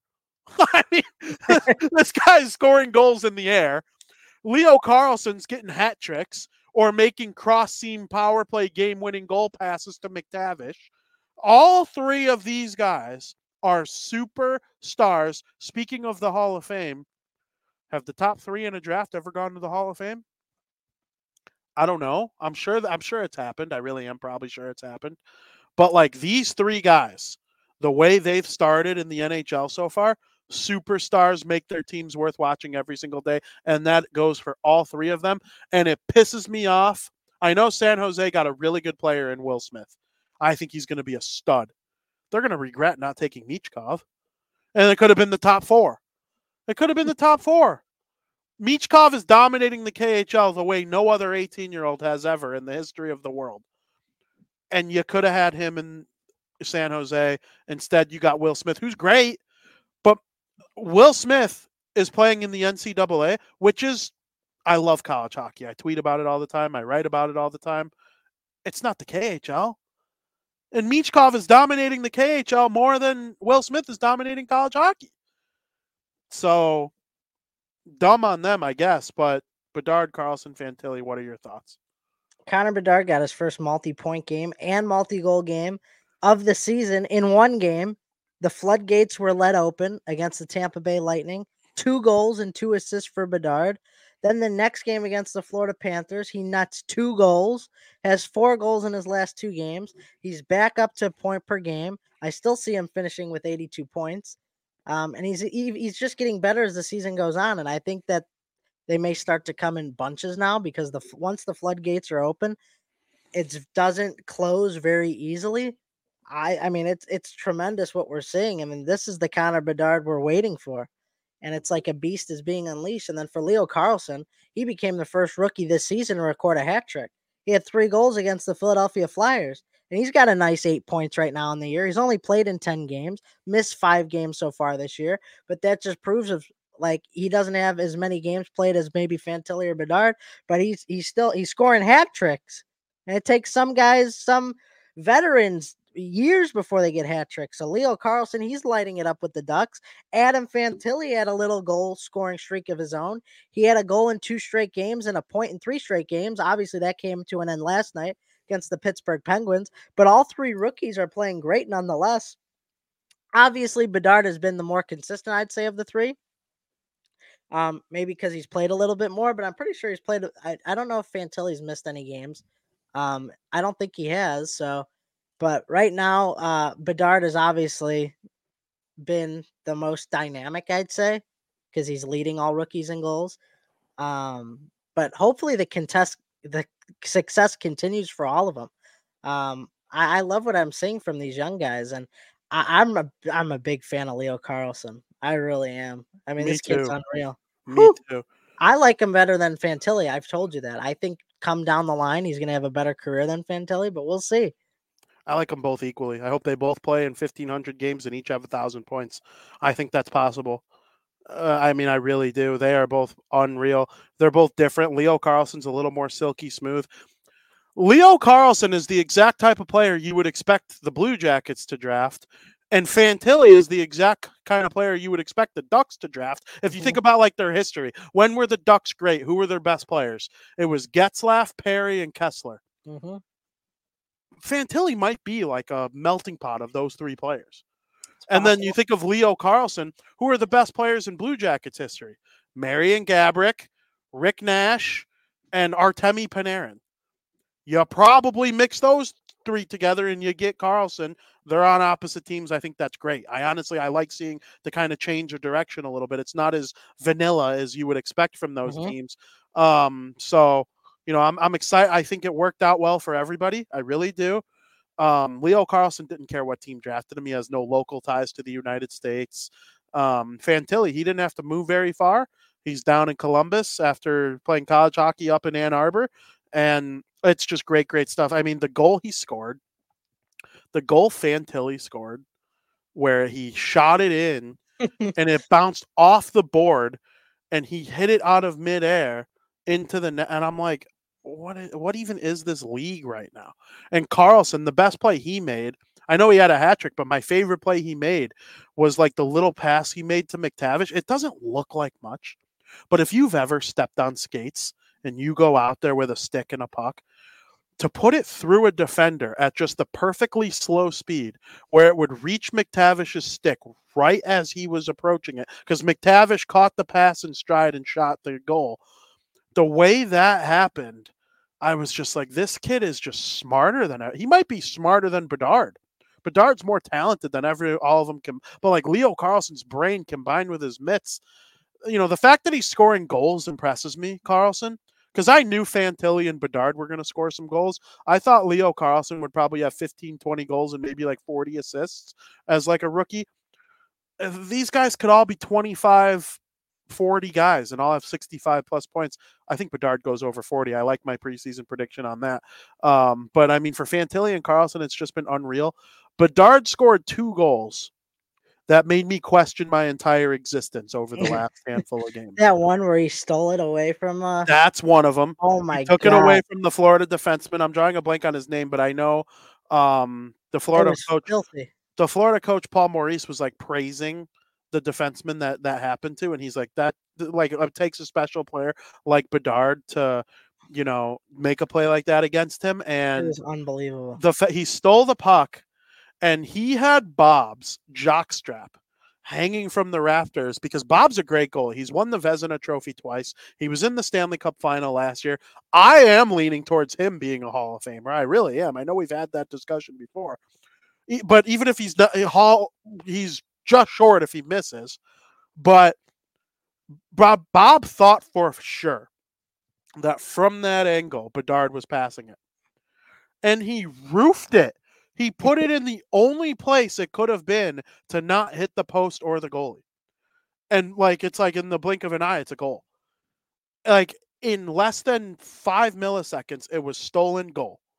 And just the fact that Bedard has the ability to do that at eighteen, nineteen years old, however the age old he is, he just turned eighteen on your birthday. Mm-hmm. Um... He's eighteen. He's the youngest player in the league, and he was able to do that. Was just monumentally stupid. um, and then there was the goal he scored against Tampa Bay a couple oh nights God. prior, I where talking about. It was his. Was it his first goal of the game or his second? It was probably his second. He slashed the puck away from the Tampa Bay defender, but he did it. You could tell he did it on purpose. But it doesn't look like he did it on purpose if you don't really watch hockey all that often. Does that make sense? I know for a fact he did it on purpose, because he knew that he had Foligno behind him breaking. And Bedard, like, tapped it, and it went to Foligno. And instead of Foligno taking the puck up or shooting it in and going for a dump and, dump and chase, he gets the puck back to Bedard with, like, a sick little backhand. And then Bedard just makes a silky sweet move, a forehand, backhand goal. And there was a little bit of luck involved with it sneaking through the Tampa Bay goalie, but there was no luck involved with setting the goal up. And sometimes that's the hockey gods at play. We'll let this puck sneak through because of how you got yourself in this position. The fact that he created that turnover, to me, an eighteen-year-old creating a turnover like that is far more impressive than any goal he could score. And the fact that a goal came from it is why I'm so impressed by it, because the, the the way he just tapped in, he tapped it in such a way where it could only go to Foligno. Mm-hmm. And it was on the Tampa Bay defender's stick. He didn't poke it off the guy's stick so Foligno could go get it.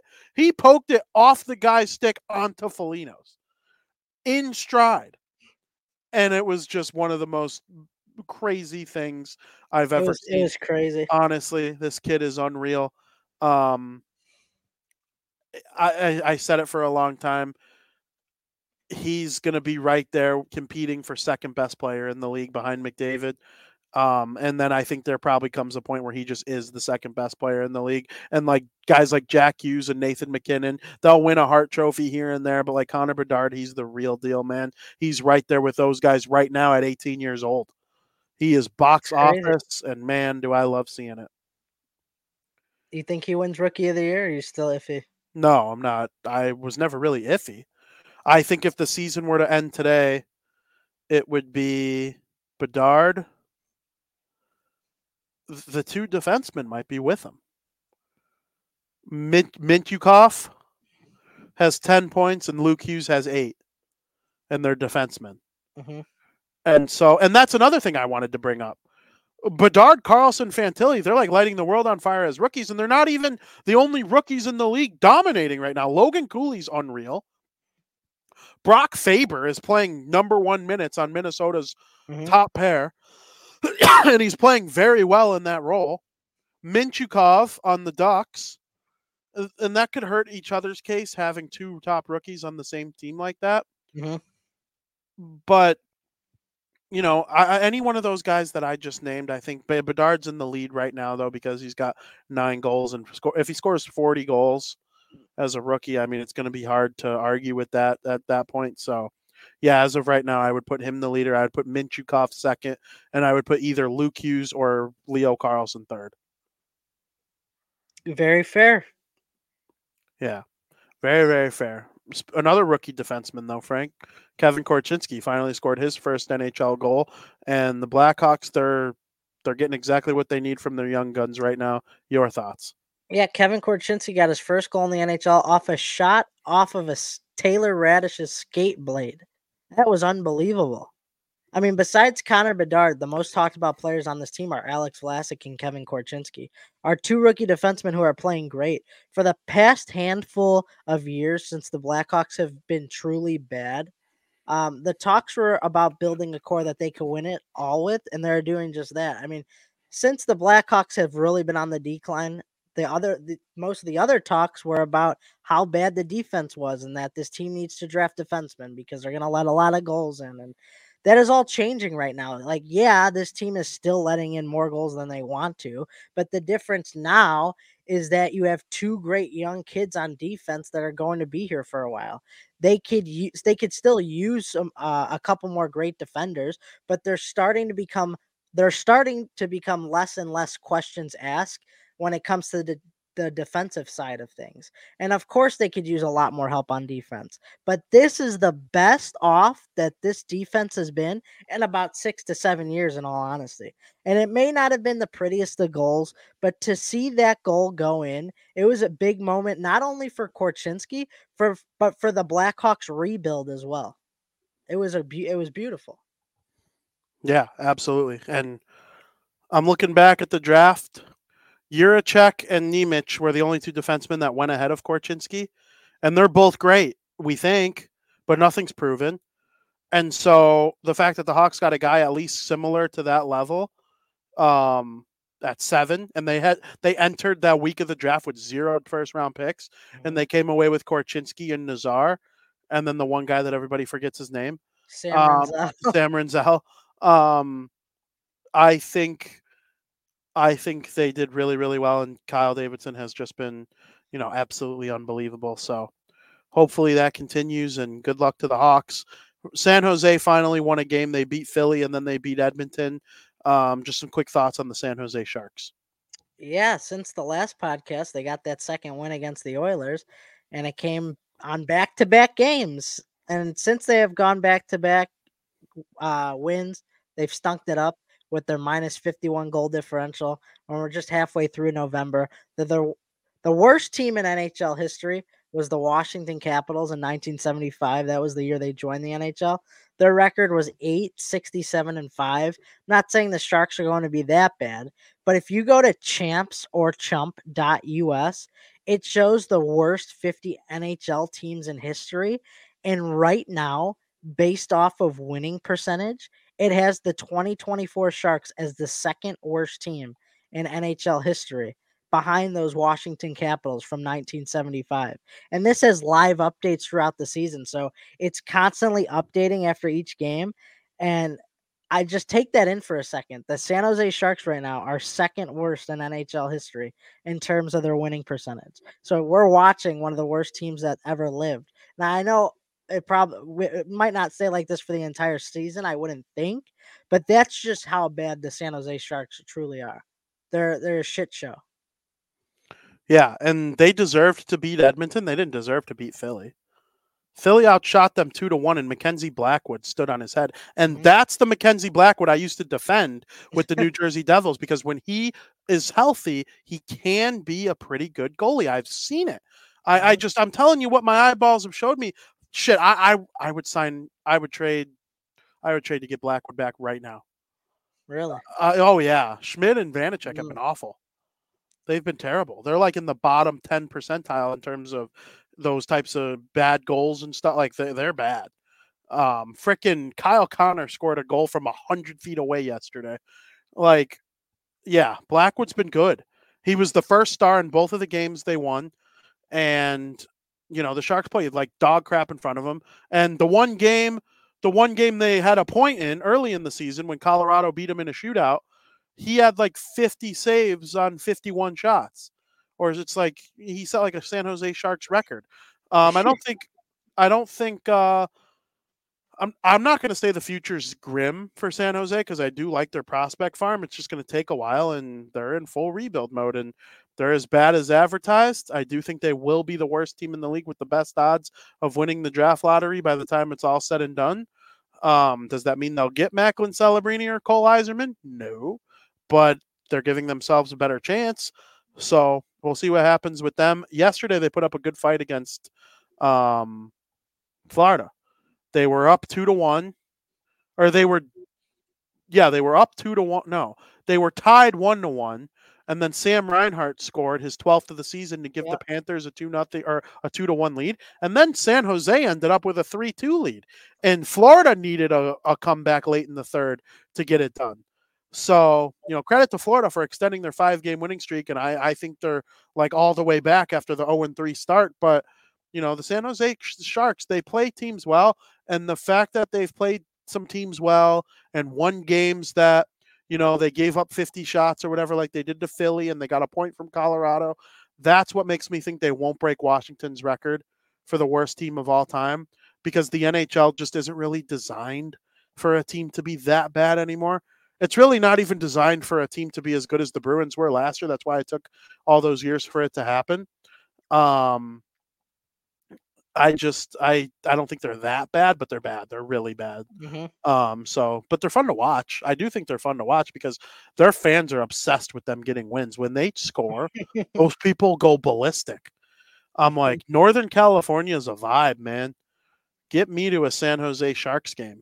In the Shark Tank. Yeah, well, the Shark Tank is top ten in my bucket list of N H L rinks. I want to see them all.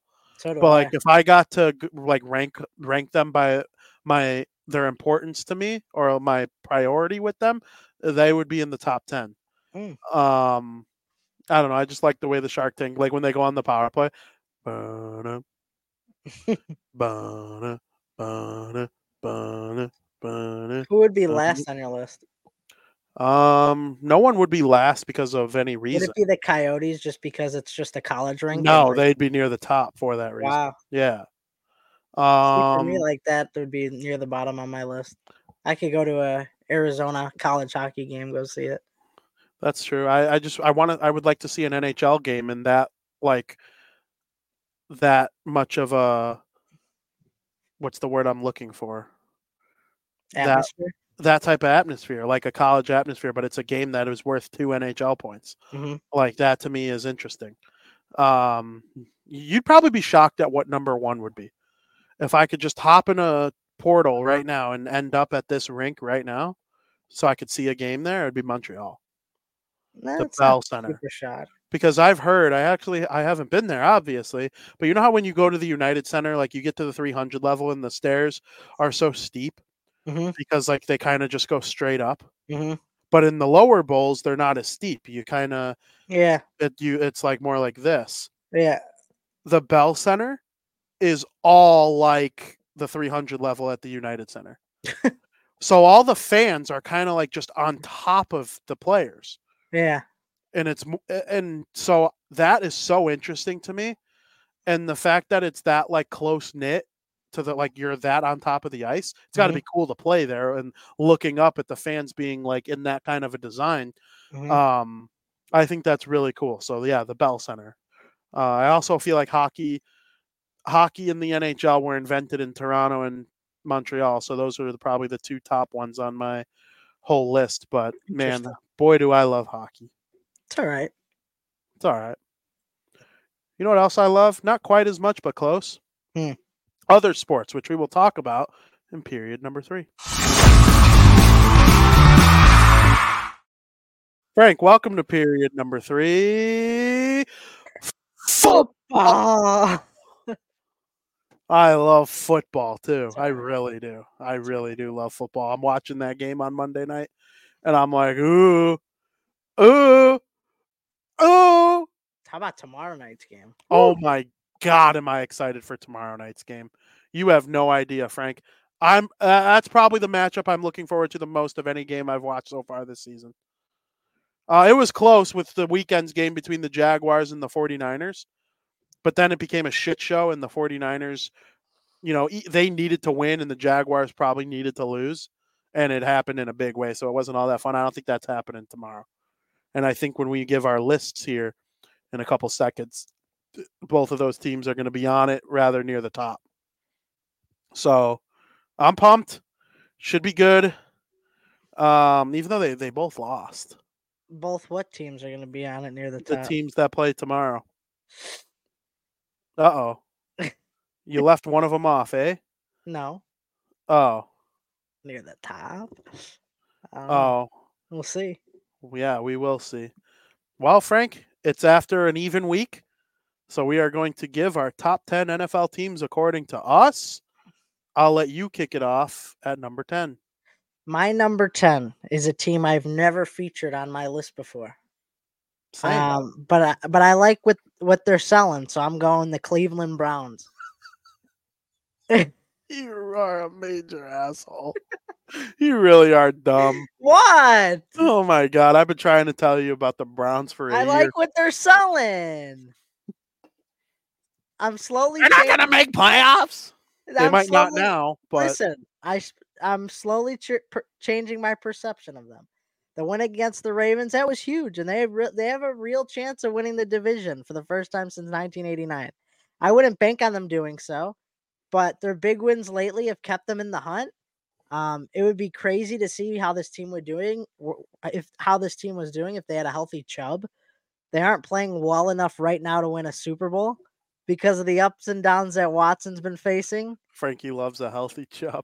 But uh, but if he, but if Watson could be more consistent, you know, they have a great defense to back up their potentially potent offense. So I'm oh, so you don't know? Oh no, you don't know?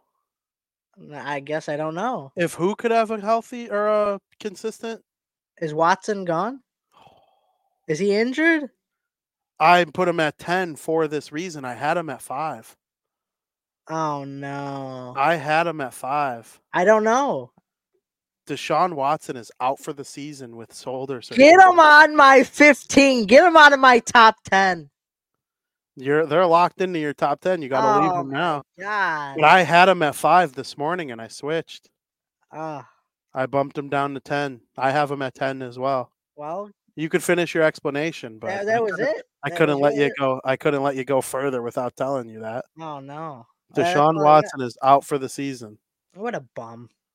He's a he, bum. He is. Um, what, what's the injury? Shoulder surgery. Fake fake injury. He hurt his shoulder in the second quarter in their last game, and um, he played that with that and a high ankle sprain. So. Well, there's my ten for you, V P. Tough year for starting quarterbacks. Yeah, tough year for everybody, really. Aaron Rodgers, Achilles, which can't wait till he plays. Um, you tell me I'm on glue. He'll be back with the team full-time by the end of November, and he will start mid-December, as long as they're in the mix. Get but out of here. Aaron Rodgers, Kirk Cousins, Daniel Jones, Deshaun Watson, Anthony Richardson. A lot of starting quarterbacks gone down. Um, but yeah, Deshaun Watson, he will miss the rest of the season. I have the Browns at ten, too. Tough. And here's the thing. Here's the thing. I don't think Deshaun Watson has played all that well.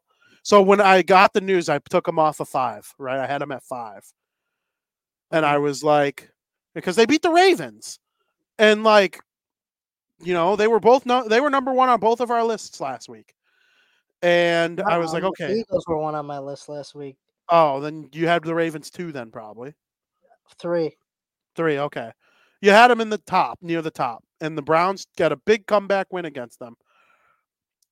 I thought they were worthy of a top ten spot. They were the first, I haven't had them on my list yet this week, although I almost put them on in preseason um, because I, I love their defense. And I don't think Deshaun Watson has played all that well.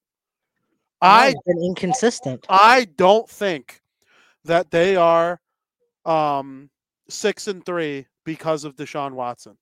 They've scored two hundred fourteen points, but they only have one hundred, or they've only given up one hundred seventy points, which is one of the best marks in the uh, A F C. Only the Ravens and Chiefs have given up fewer points than the Browns in the A F C. And I think if whoever comes in, if they can figure out who their Josh Dobbs is, they can go on a, a streak here where they end up making playoffs. I don't think they can win a Super Bowl without a like a star quarterback, or at least a guy who you would expect to be a starter. Mm. But you know, because I think they could win a Super Bowl with Deshaun Watson. Oh, yeah. As long as their defense plays well. But their defense is otherworldly, and I think it could only get better as the season goes along. So I have the Browns at ten. But sucks on the quarterback news. Well, yeah. Well, yeah, I guess it's smart pick by me then. Yeah, because you put him down too. He's also a piece of shit, though, so I'm really not all that bad. It's a fake it. injury, I'm telling you. Maybe. I mean, I don't think so. But um, at number nine, I have the Minnesota Vikings. I just brought up Josh Dobbs. They're on my list for the first time this year. Um, they've won five in a row, which is the longest streak in the N F L. Kirk Cousins goes down. You think they're toast? Uh, wrong. They put in Josh Dobbs. He does exactly what he needs to do, and they're firing on all cylinders right now. And, you know, the team ahead of them in the division is probably in your top ten as well. They're in mine. They're pretty near the top of mine. But lo and behold, they only have one more win than the Minnesota Vikings, which is just absolutely crazy. And the Vikings, they've been a decent franchise over the last five or six years. They just have. They haven't won the Super Bowl. They haven't made it to an N F C championship. But only one team wins the Super Bowl. Only four teams make the championship Sunday. So, like, you know, they got beat by better teams. They did. Did they win a playoff game last year? No, I don't think they did. They didn't.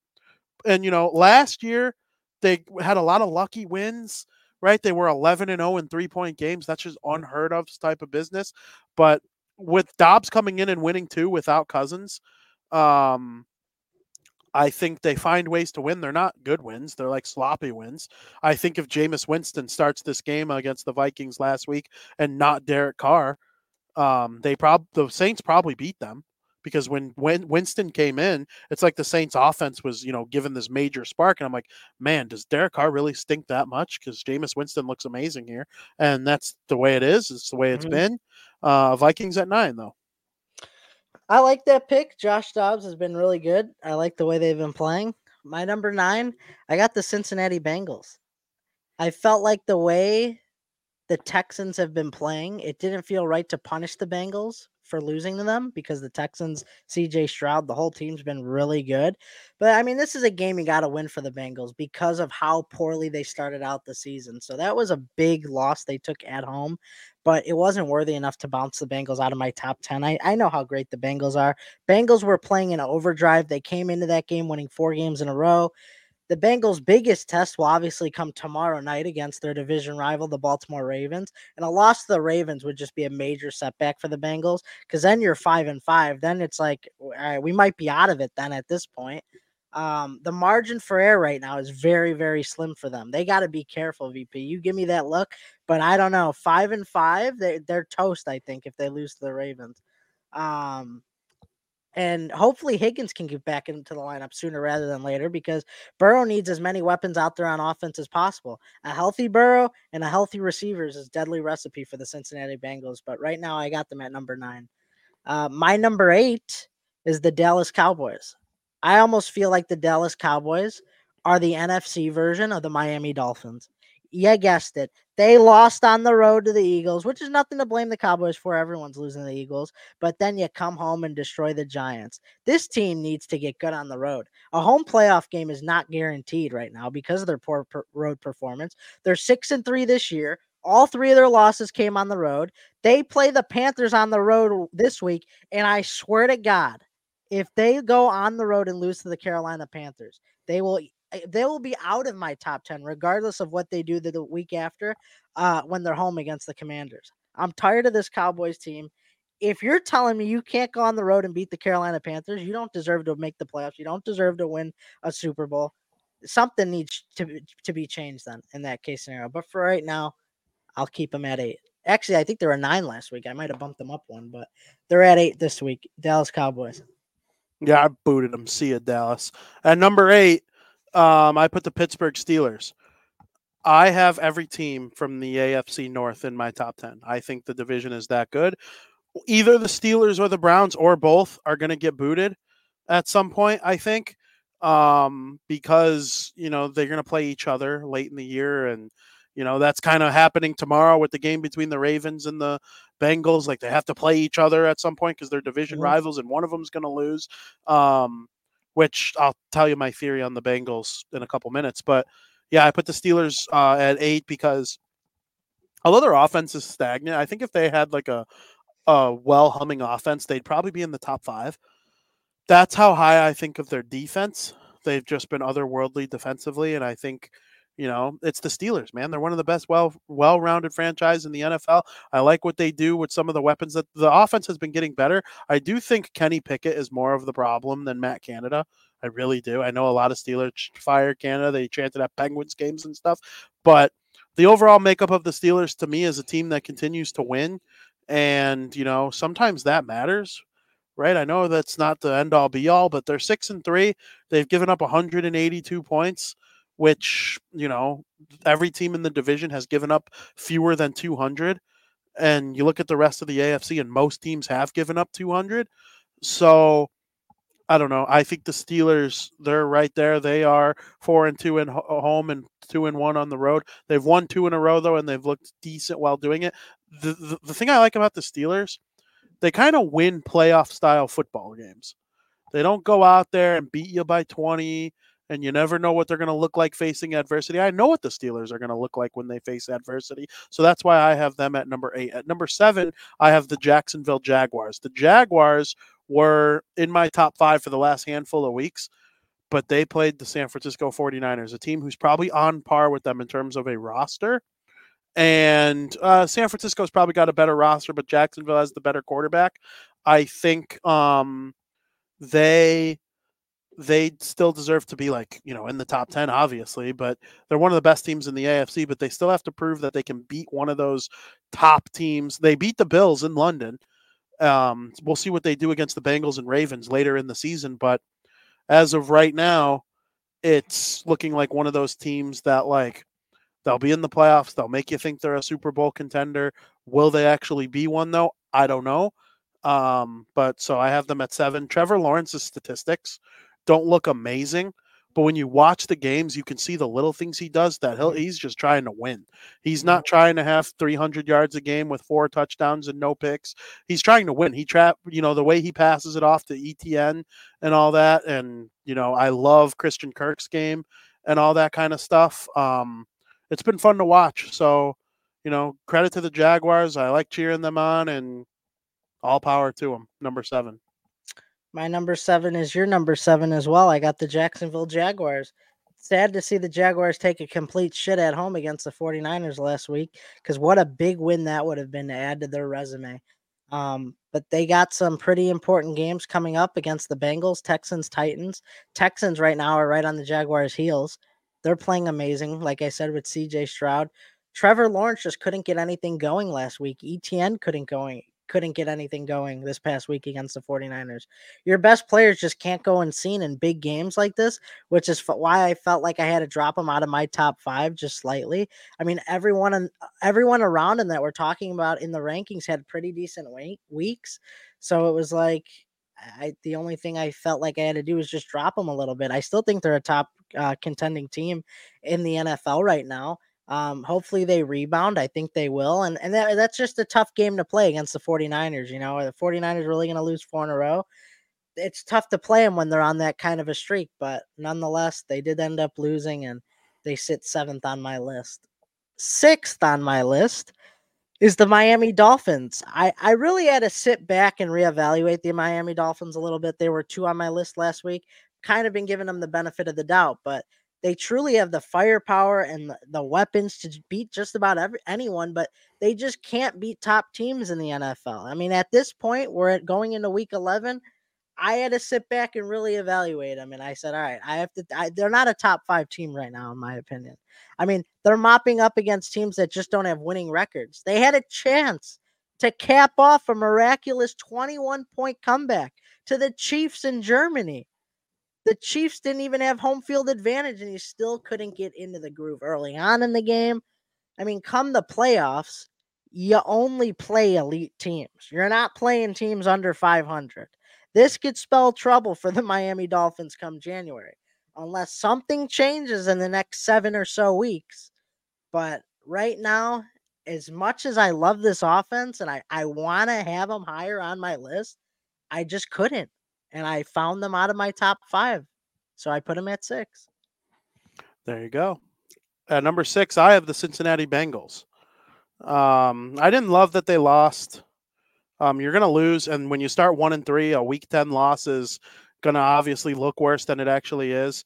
Um, I won't bump them out of the top ten if they barely lose to the Ravens. Like if, if it's a field goal game winner for the Ravens or, you know, they lose by three, I'm not going to, I'll bump them down from six because I'm going to have to, but I still think of all the teams that are kind of hovering, a lot of the A F C's hovering around five hundred. And then you have the Ravens just and uh, Chiefs ahead of everybody in terms of record. And the rest of the teams are all six and three or five and four or five and five. You know, there's a lot of that going around in the A F C. And I think that's because the, the conference is so much more, um, even, and that's why this is a power rankings, not a record rankings. Mm-hmm. It's who you think would beat who as we stand right now. I think the Bengals would beat a lot of the teams that I have ahead of them in a playoff game. Like if the Bengals played the Steelers, I think I would take the Bengals in a playoff game right now, like with the way I know about things right now. Mm-hmm. And so if they lose a game to the Ravens, a team, spoiler, I have ahead of the Bengals on this list. Um, I, I'm not going to bump them down all that much. Similarly, I only bumped the Jaguars down two spots because they got throttled by the um, 49ers. It'd be a very similar situation for me with the Bengals.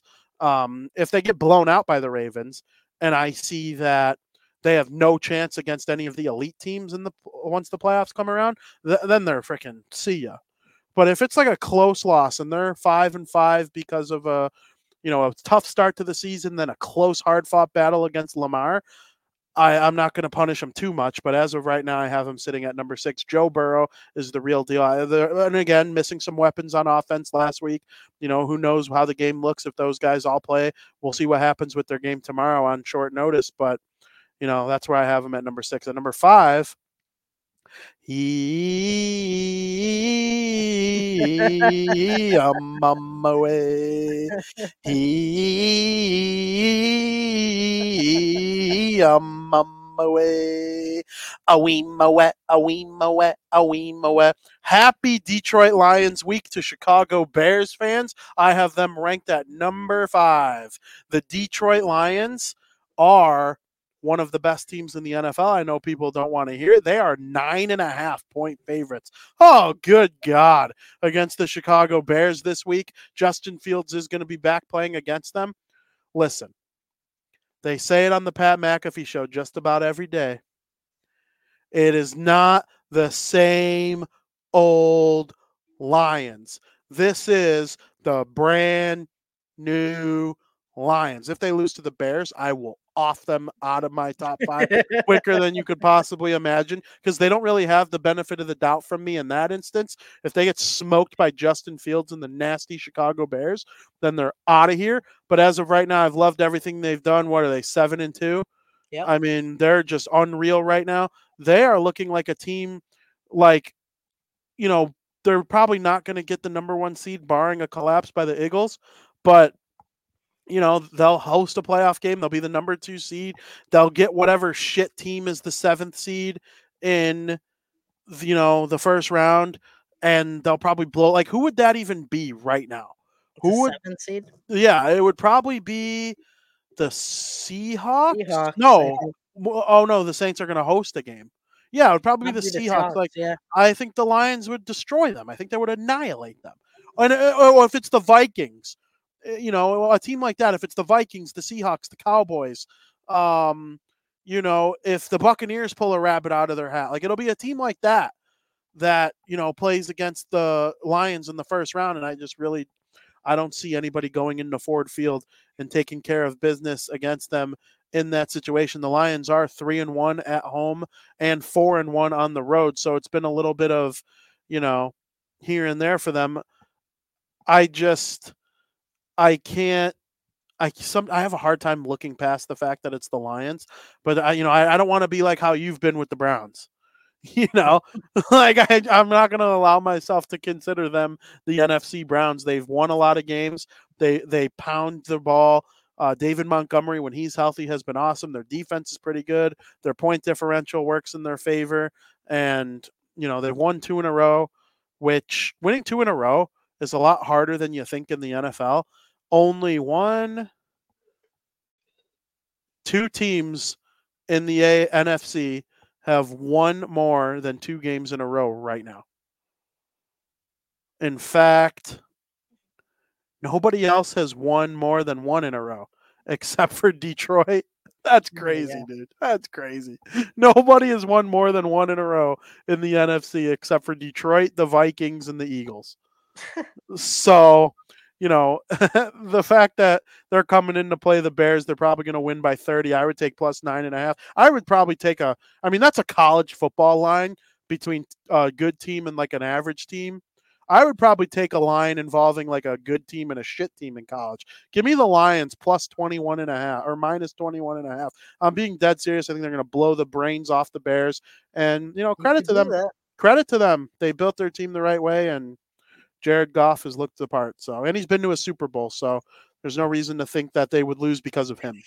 That is your number five, right? That is my number five. My number five is oh, we know it. Oh, we know it. Oh, we know it. The Detroit Lions, who are tied for the second best record in the N F L, they have the second best record in the N F C, um, and they're scoring a lot of points too while they're at it. Their remaining schedule that they have is on the fairly easier side of things with a lot of division games coming up. However, the easy schedule could help them on our power rankings. Montgomery is healthy. We haven't talked about that. He came back. He looked like he didn't miss a beat. And now you got a healthy Montgomery. You got a healthy Gibbs. That's a scary running game they have going on. And then they proved they could throw the ball through the air a ton. They did that against the Chargers. There aren't many teams I could see uh, taking down the Lions at this point. Every team I have listed below them, I think the Lions could beat. Um, so I just like the way they've been playing lately. I thought five would be a good spot for the Lions. Um, Yeah, so I got the Lions at number five. Number four, V P. I bumped up the San Francisco forty-niners to four from seven. I had them at seven last week. But that was a big win. The forty-niners were slowly slipping into irrelevancy as they were on the verge of getting their fourth straight loss handed to them. I mean, if you lose four in a row, it's like, what are we doing? Like, are we really that powerhouse? Like, how many teams, if any, have lost four in a row during the regular season and then went on to win the Super Bowl? I don't know. I know teams have done it for three, but four in a row? I, I see at that point, I don't know. Um, but before things got too out of hand, they traveled to Jacksonville and absolutely destroyed the Jaguars, thirty-four to three. There were questions surrounding the 49ers defense in recent weeks. That was one of their biggest, you know, aspects of their team. They have a great defense, but we really didn't see that in the past three to four weeks. But they made a massive statement by holding one of the best teams in the league to three points. I mean, just when all hope seemed to be lost for the 49ers, they make a massive statement that you just can't look away from. Like, we beat the Jaguars by thirty-one on the road, and I still have a lot of faith in the Jaguars. So for me, that was a huge, huge win for them, um, especially the way they were playing. So I felt the need to bump them up three spots, and they're number four on my list. There you go. One thing I forgot to mention when talking about the Jags, they absolutely stink at home. Like, I'm honestly – like, just moved to London. Yeah, they are two and three at home and four and oh on the road. So that's crazy. And one of the – they're one and three in Jacksonville. The two and three, one of those wins was a road win in London. That's crazy, V P. Um, yeah, it's absolutely banana land. So credit to the uh, 49ers, though. At number four, and the home of the Chiefs. The Kansas City Chiefs. I have them at number four. Everyone talks their shit about the Chiefs. They're the new Patriots. Everyone hates them. They're too good, this and that. When they go through a little bit of a lull, the Chiefs are dead. I remember hearing Tom Brady's done. Tom Brady was never done. He could have came back and won another Super Bowl if he wanted to. If I were him, I'd sign with the Browns right now. Um, God, that would be awesome. I don't think I'd stop smiling for a week. Tom That's Brady goes to the Browns. It's not going to happen, but God, that would be awesome. That would be truly, it'd be, cool. it'd truly be pretty awesome. Cool. I, I probably wouldn't sleep tonight. I probably would stay up all night playing Madden. Um, the Chiefs, though, they they have the new Tom Brady. Patrick Mahomes is unreal. Um, he makes your local Walmart cashiers look like great receivers. Uh, they've kind of struggled on offense at times this year. The fact that Patrick Mahomes is there, though, and the Chiefs have yielded the least amount of points of any team in the A F C, and it's not close. Yeah, their offense, they still have scored two hundred eight points, which, you know, it's not in the top five in the A F C, but it's certainly not a bad total to have. And the fact that they have the best defense in the A F C is just a testament to how much of an effort they've put into surrounding Patrick Mahomes with the entire complete team that they've needed. And, man, it's been a ton of fun to watch. So I am looking forward to seeing what they're able to do once the postseason comes around. But anybody who's worrying about the Kansas City Chiefs right now, let me tell you, I don't think so. I think I probably would not be shocked at all if they won the Super Bowl again. I mean, this just feels like one of those years like the Patriots used to have where they kind of like stumble. Okay, oh, regular season. Oh, week ten. Oh, oh we got the Broncos. Oh. oh, the Dolphins in Germany. Oh, no, we really got to take that flight. That sucks. Wake me up when the playoffs start. Um, okay. Yeah. They're at number four. I think they're one of the best teams in the league. Um, they probably could use a weapon or two in the off season. Um, but outside of that, I'm not sure that anybody has anything bad to say about the Chiefs. At number three, I have the San Francisco 49ers. Like you, I had them pretty low last week, and I loved their win against the Jacksonville Jaguars. They went on the road and stomped a really good team. Um, they held one of the best running backs in the N F L down. They held one of the best quarterbacks in the N F L down. Um, Their defense was very, very good against this good offense. And the Jaguars' defense is very, very good, too. They led the N F L in takeaways going into this game, and Brock Purdy protected the ball perfectly fine.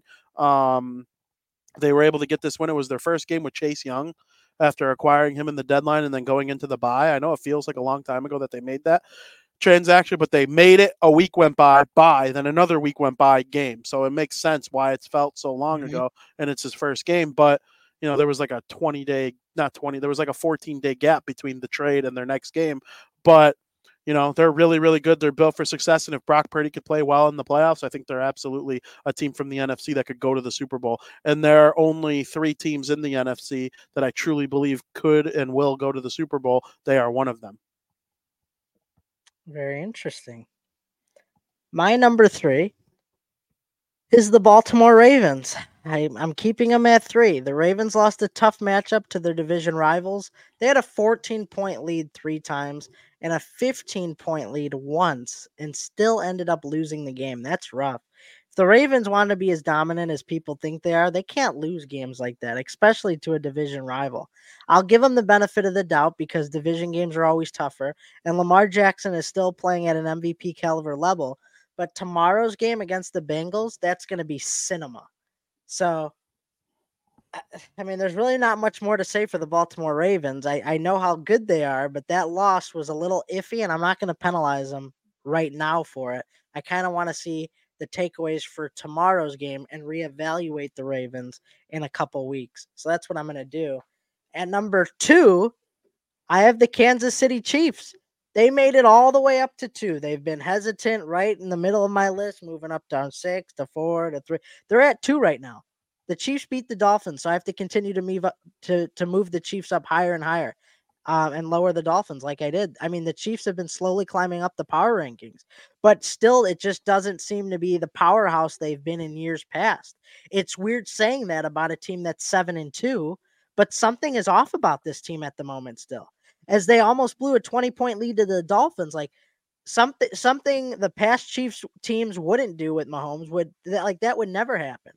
Uh, uh, old Patrick Mahomes Chiefs teams would never even come close to blowing a twenty-one point lead to the Dolphins. There's just something about this team that just seems off.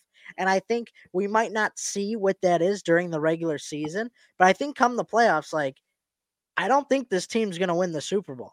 And if they do, then it's their plan all along, trying to disguise that we're not going to burn ourselves out during the year, and they're just going to shove it in our face when he makes it to the Super Bowl and they win it all. But to me, just something seems off about this team. I, I don't know what it is. I don't see them winning the Super Bowl this year. Um, but nonetheless, they just keep climbing higher and higher, and they find themselves on number two on my power ranking. Very fair. Very fair. Um, at number two, I have the Philadelphia Eagles. I think the Eagles, they are winning games in different ways than they did last year. Last year, they just dominated everyone. And I think I've said that before on the show already. And this week, this year, they're like finding like real ways to win. It's almost like they're preparing themselves for the playoffs. I think they're going to be well prepared. Um, the tush push, Jason Kelce, all the stuff that has been popular in terms of the Philadelphia Eagles over the last, you know, handful of months as we've gone into the season are working. Uh, you know, they have one of the best offensive lines in the N F L. Jalen Hurts is incredible. I love their weapons, led by A J Brown, one of the best receivers in the N F L. Their defense is great. And this week, it's the battle of the Kelce brothers on Monday Night Football. Woo. I mean, that that's arguably just as good as tomorrow night's game. Mm-hmm. You can argue it's better. Because not, o- not only is it the Kelce brothers, you got the Taylor Swift story, you got the Super Bowl rematch story. There's all sorts of outstanding highlights that come with this, you know, game that we're going to get on Monday night. I can't wait for it. It's going to be awesome. Um, and then at number one, I have the Baltimore Ravens. I've seen nothing to, you know, conclude that they're not still the best team in the league. The Browns made a nice comeback win and got them. You know, every team's going to lose yeah. in the regular season. I have the Browns in my top ten for a reason. I've been high on the Browns for a long time, and a team like the Ravens are going to lose to a team like the Browns every now and again when their defense is that good. If I were Baltimore, I would hope that a team like the Browns and the Chiefs get bounced before they play me, because I do think the one thing that could stop the Ravens in the playoffs are one of these super elite, um, you know, one of these super elite teams on defense, these teams that know Lamar well. But I don't know. I think I think when push comes to shove, their offense is better than most of the teams in the league, and Lamar's just been otherworldly. He probably wins the M V P by the time it's all said and done, as long as he stays healthy down the stretch here. But um, yeah, I really like what the Ravens are doing, and the, they should be able to compete for the Super Bowl once the playoffs come around. I like that pick. I like that pick. I like uh, that you're high up on the Ravens, because I, I say this all the time, that they're one of my true contenders to win the Super Bowl preseason. So, I mean, so far, so good with the Ravens. I mean, as a Steelers fan, I'm not the, the biggest Ravens fan, but um, they're a good team, and Lamar Jackson's playing unreal right now. So my number one for the second power ranking in a row is the Philadelphia Eagles. There's no change here. The Eagles to, to continue to find ways to win, and it's because of their small game wins that I talked about a couple weeks ago. their ability to get those two yards on fourth and two that other teams can't complete at such a high rate as the Eagles do puts them on top of the kingdom. Once again, it's like they're in a different tier because of that, because I mean, they're basically always playing in four down territory, because by the time it gets to fourth down, it's fourth and one, easy to complete. There's a reason they've only lost once this year. It's because of how good they are in the small games. Um, they also had a bye two, so we only had one week to judge them on with this power ranking. Um, and that was in the week that they won was a week they beat another top ten in my power ranking, the Cowboys. I mean, that, that's not saying much. I mean, everybody should beat the Cowboys if you're home. But um, there there really wasn't much change here for the Eagles. Judging them on one week is hard because they had the bye, but no change for them. I, I think they're a wagon. I think they're going to make it back to the Super Bowl. And, yeah, the Eagles, man. Jalen Hurts is playing great. Team's playing great. A J. Brown, M V P candidate potentially. I mean, this this team is this team's very good, V P. So there you go. That's that's uh that's my power ranking for you. There you go. Very much looking forward to seeing how this all plays out. Do you think by week eighteen, when we're done, um, they are similar, our lists? Um, yeah, they'll be a little similar. It won't be identical. We'll have the same ten, like guaranteed, I think. Really? Yeah. I think so, too.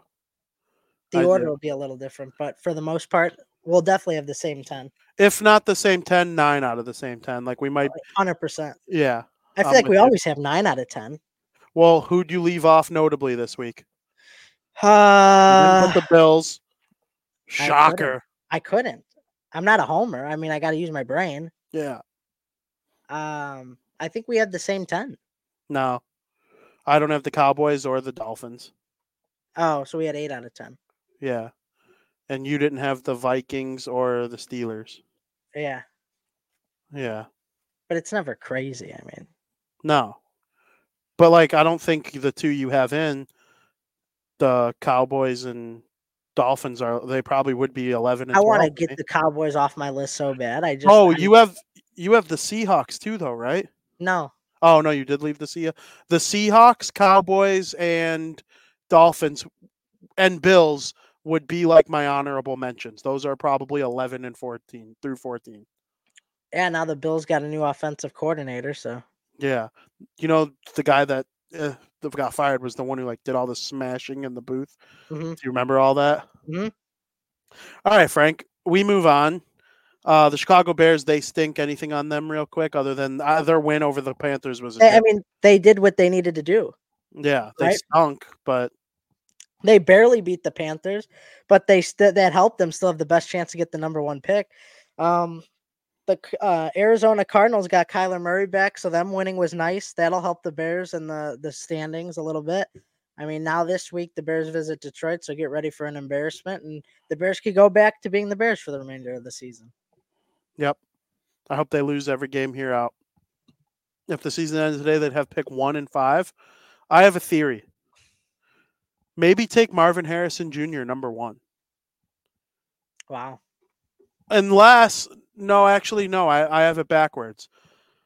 You take a quarterback number one because two, three, and four probably take quarterbacks, not Marvin Harrison Junior New England takes a quarterback. Um, the Giants take a quarterback. The only team that worries me is Arizona. Would they, they keep Kyler Murray? Probably. I don't think they don't want to. They've said they want to move off him. But, man, he played good. He's a good player. He was the number one. You add Marvin guy. Harrison to that team. I know. I know. Murray. That's why I know. They, might, they might not. I know. I know. So we'll see how it all shakes out. Hopefully the Bears don't have to worry and they just keep losing. And like a three-win season gets them like third or fourth. And that way the team in between them maybe – Um, is the Patriots or the Giants, like a team that stinks enough to be in that mix. So we'll see. Um, the college football playoff top four. Did you like it? Yes, I did. It's Me about too. damn time. Yep. Finally, Ohio State drops from number one. They never z- deserved to be number one in the first place. Both Georgia and Ohio State won by thirty-five points this week. The only difference is Ohio State won thirty-eight to three against three and seven Michigan State. Like, yeah, if you're number two in the country, you should win. And Georgia won fifty-two seventeen. They won by thirty-five as well, but they beat Ole Miss, who is ranked number nine. So that's in very that's very impressive. And that just proves that Georgia is still strong, and they have a chance to make history this year, winning their third national championship in a row. And I don't know if there's anybody out there that could beat them, honestly. I really don't. It's not Alabama. I don't. Georgia's my pick right now. Georgia's my pick too. But if if get out of here with Alabama, don't even. If eleven and one or whatever the H it would be, Alabama takes on undefeated Georgia in the S E C championship game. Georgia's gonna and the Crimson Tide pulls out a win. Two S E C teams in the playoff again.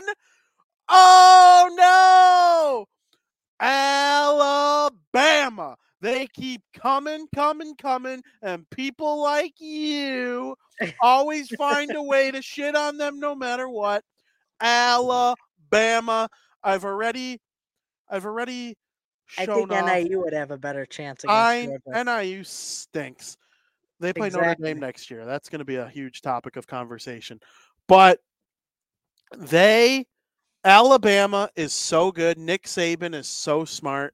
He's the best ever at college football. I can't wait to see all these people cry when Alabama finds a way. I, I've seen, I've seen enough college football to tell me that they, at minimum, have a chance. Now, them dogs are good. If they play against Alabama in the S E C title game and win, I think the dogs are going to win the whole ass thing. I still, I think one of those two wins the whole ass thing. You're insane. Who's going to win between Michigan and Ohio State is the Michigan. real question. Michigan. You think Michigan? Ohio State, I, I think they're frauds. I think they're frauds. Why? Their quarterback. I'm, me too. I'm with you. I'm absolutely with you. I can't believe they were one for a second. Like, who on the committee said that was a good idea? They did nothing. They they squeak out wins. Well, the, the committee for a while, they probably viewed the Notre Dame win as big. And they probably viewed the Penn State win as big. Do they not take into consideration how well the quarterback plays? No, they do. They wow. The roster. The roster is what they look at.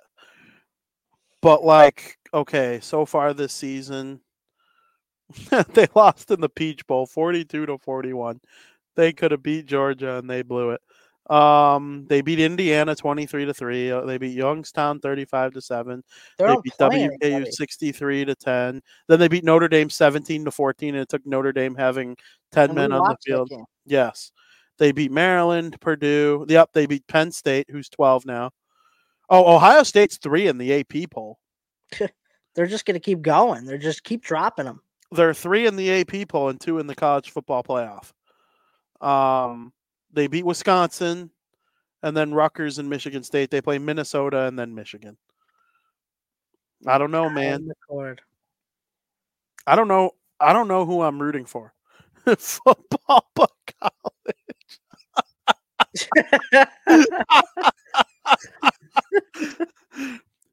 I mean, when you come in, there, we're two hours and thirteen minutes into the program right now. The first hour and fifty minutes was all hockey, literally hockey and cheese. Like, that's what we talked about for two hours, hockey and cheese. You come in for our fifteen-minute, twenty-minute football segment every time. That's your fault, not mine. Um, but, Frank, wrapping up football, um, we're getting into the nitty-gritty now with college. It's it's getting to the good times now. I can't wait for yep. Michigan, Ohio State. eleven a.m. on the twenty-fifth. I will be locked in, locked in on Rivalry Week. Um, Frank, it's time for you to go over the Game of the Year noms. I will go over the Game of the Year noms. The nominations, V P, for Game of the Year twenty twenty-three are Alan Wake two, game I mentioned on Frankie's Video Game Corner last week, Baldur's Gate three, Marvel Spider-Man two, Resident Evil Resident Evil four Remake, Super Mario Bros. Wonder, and The Legend of Zelda Tears of the Kingdom. B Ps get the smirk. He hears Zelda and he smirks. First of all, I look at these six nominations. Great games. Each one of these games, great games. Uh, first of all, you can't have a remake win Game of the Year. That can't happen. Resident Evil four Remake, it's great that you made it. Great honor to have you. But it it's just, it can't win at all. It's just one of those unwritten rules. I mean, you had your chance when you came out. You're, the remake's not winning. I think it's going to be between Baldur's Gate three and Legend of Zelda Tears of the King- Kingdom. I'm leaning towards uh, Tears of the Kingdom right now for one specific reason. Breath of the Wild won Game of the Year in twenty seventeen. And people say, and you've played both, maybe you could, you know, elaborate on this a little bit, that Tears of the Kingdom is even better than Breath of the Wild. So that's all I got to say. I think it is. Uh, so if that won Game of the Year, and this is even better, that's all I'm going to say. Yeah, I need to play it more, though. I played Breath of the Wild significantly more. I need to play this one more. Dylan thinks it's Baldur's Gate three. Yeah, well. But I, he's also a Zelda. He doesn't play Zelda. Like. Yeah, you, to have to have like a like I can't have a definitive opinion because I'm not going to poo-poo games I haven't played like he is. You know, just like we're going to go see the Marvels tomorrow, and he already decided that he hates it. Hasn't seen a second of it yet. So, but I've seen some good reviews.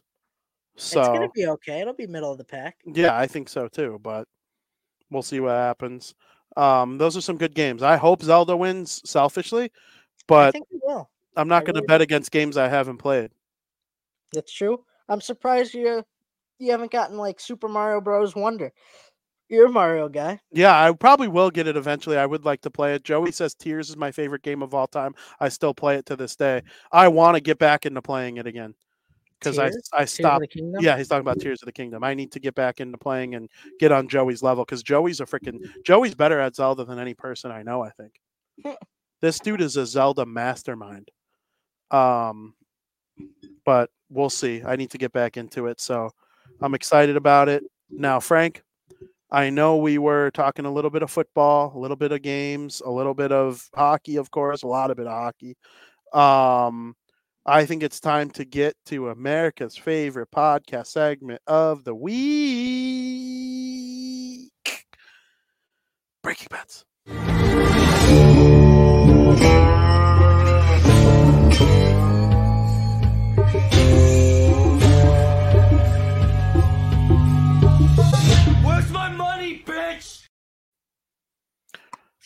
Frank, this is my own private domicile, bitch.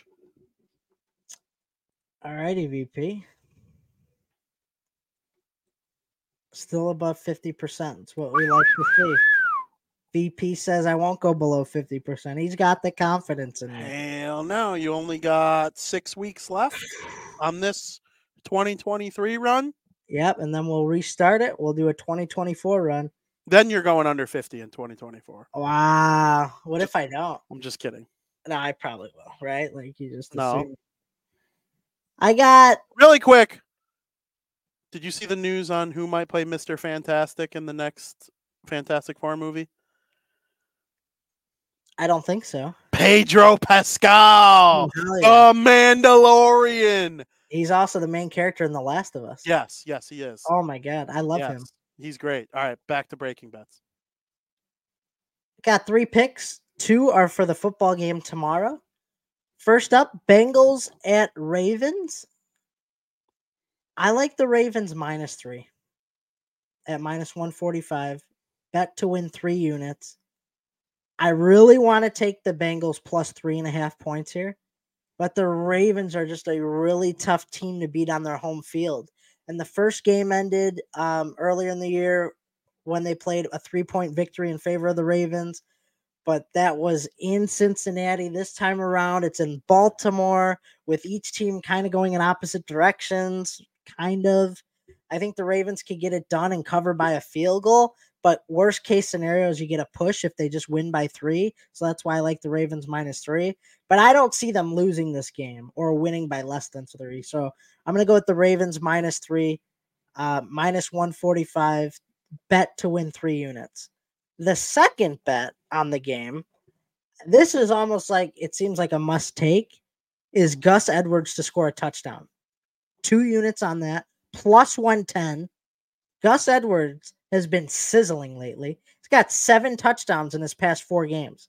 The Ravens love to put the ball in his hands when they have the chance to score. They trust him with the ball in those high-pressure situations.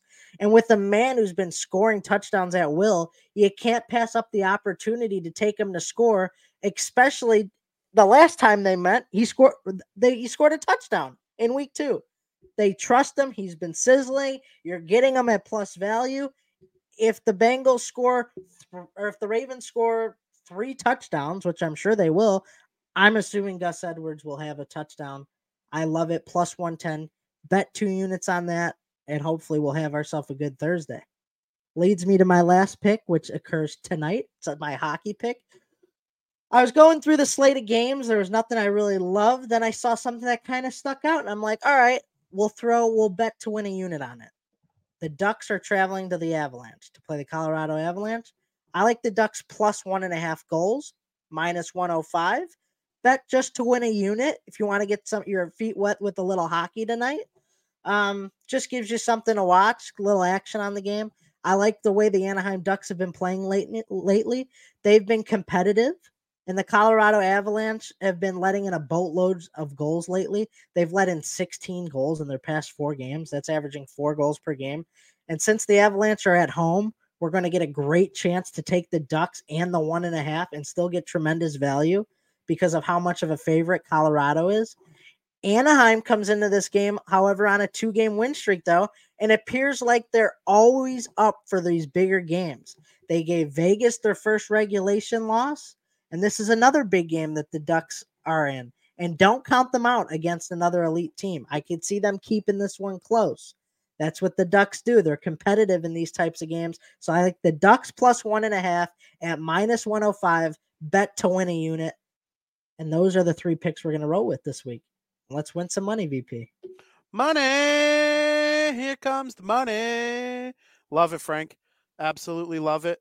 Um, really, really good stuff. So hopefully you win all your money and people follow you. And if they fade you, I hope they get smashed. Um, very, very good. What a show. What a show. Very good show. Longer than I expected based on the sheet. Yeah, but we always ramble. We ramble. It's what so we do. It doesn't matter what the sheet is. We just always talk no matter what. So. Yep. I could I could say I'm convinced we could go no sheet. We should do a That's no. Tough. We should go a no sheet episode. That's tough. Let's do a no sheet episode. We'll do it. Because then I don't, I'm not prepared with my stats and stuff. Uh, yeah. We'll see how good of a rambler you are. Oh. I just did the Let's Go Devils podcast pregame show solo yesterday. No sheet.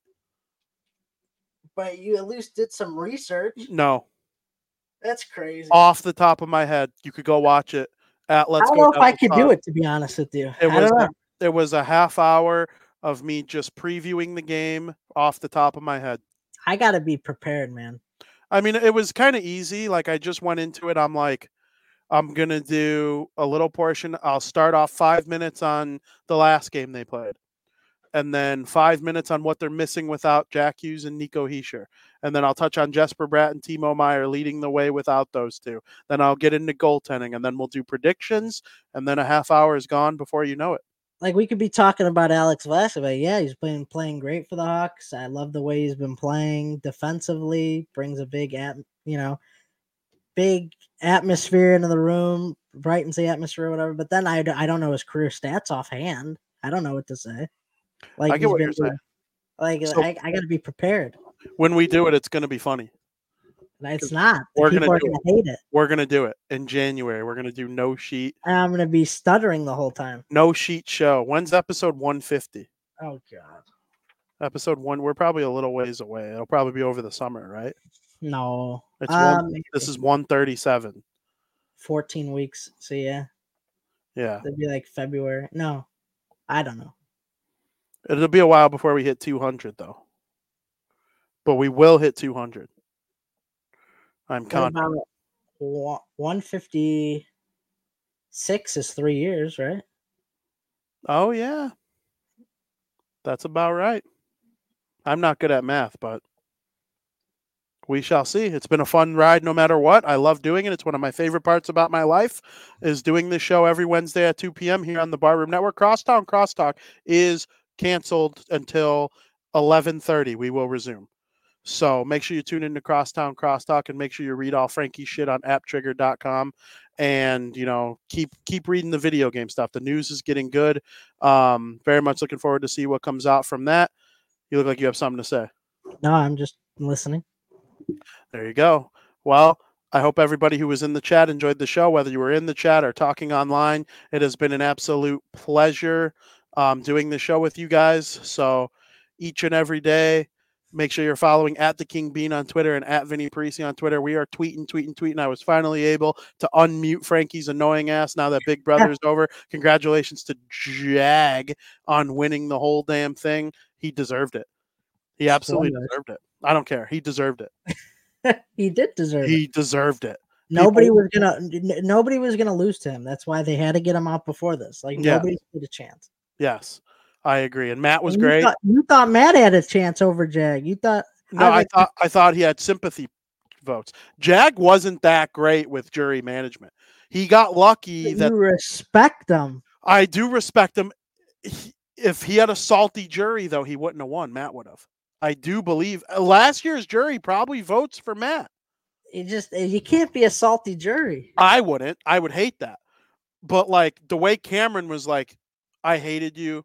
You were the best. I wanted you out. I'm voting for you. That to me is what a jury should be like. Yeah, that's how it usually is. It's how it should be. Last, last year's jury. Little, they last year was a little weird because it's yeah. not always like that. Taylor was great. I think Monty had just as good of a resume. Turner did too. Yeah. And they freaking didn't. So, shit, Bowie Jane had a good resume, too. You're going you're gonna watch reindeer games? Big Brother reindeer Oh, games? Yeah. Can't wait. Love Christmas. Nice six-episode Christmas yep. version of Big Brother. Yep. And did you hear who's on it? No. Matt and Suri. They are both on it? Mm-hmm. Let's go. Uh, who from last year? Anyone? I don't know. That's going to be sick. That's going to be very, very cool. Well... Um, Maybe Matt gets his redemption and you could win this little season. Maybe. That'd be cool. I mean, I'd be happy with it. Yeah. Uh, that's great. Well, I hope everybody enjoyed the show. Make sure you're all following along on social media and all that. Follow the Barroom Network. Huge game between the Chicago Bears and the Detroit Lions this weekend. The Barroom Network is going to be in full-fledged. Again, Crosstown Crosstalk will return on eleven thirty, and we will be back next Wednesday for more Bar Down Talking Hockey on Thanksgiving Eve, Blackout Wednesday. Frankie and I are going to get some drinks together on the show and just have a Thanksgiving hockey extravaganza. Uh, maybe we'll have multiple guests. Maybe we'll have a little Thanksgiving round treat. Say, give a hockey player or story or team you're thankful for. That'd be kind of fun, wouldn't it? Yeah, it would actually. Yeah, we'll get something like that together. I'm very much looking forward to it. And as always, I hope everybody has a great rest of your day and week. And thank you for listening. As always, stay hockey. Stay golden. And I said it once, but I'll say it again. Thank you for listening.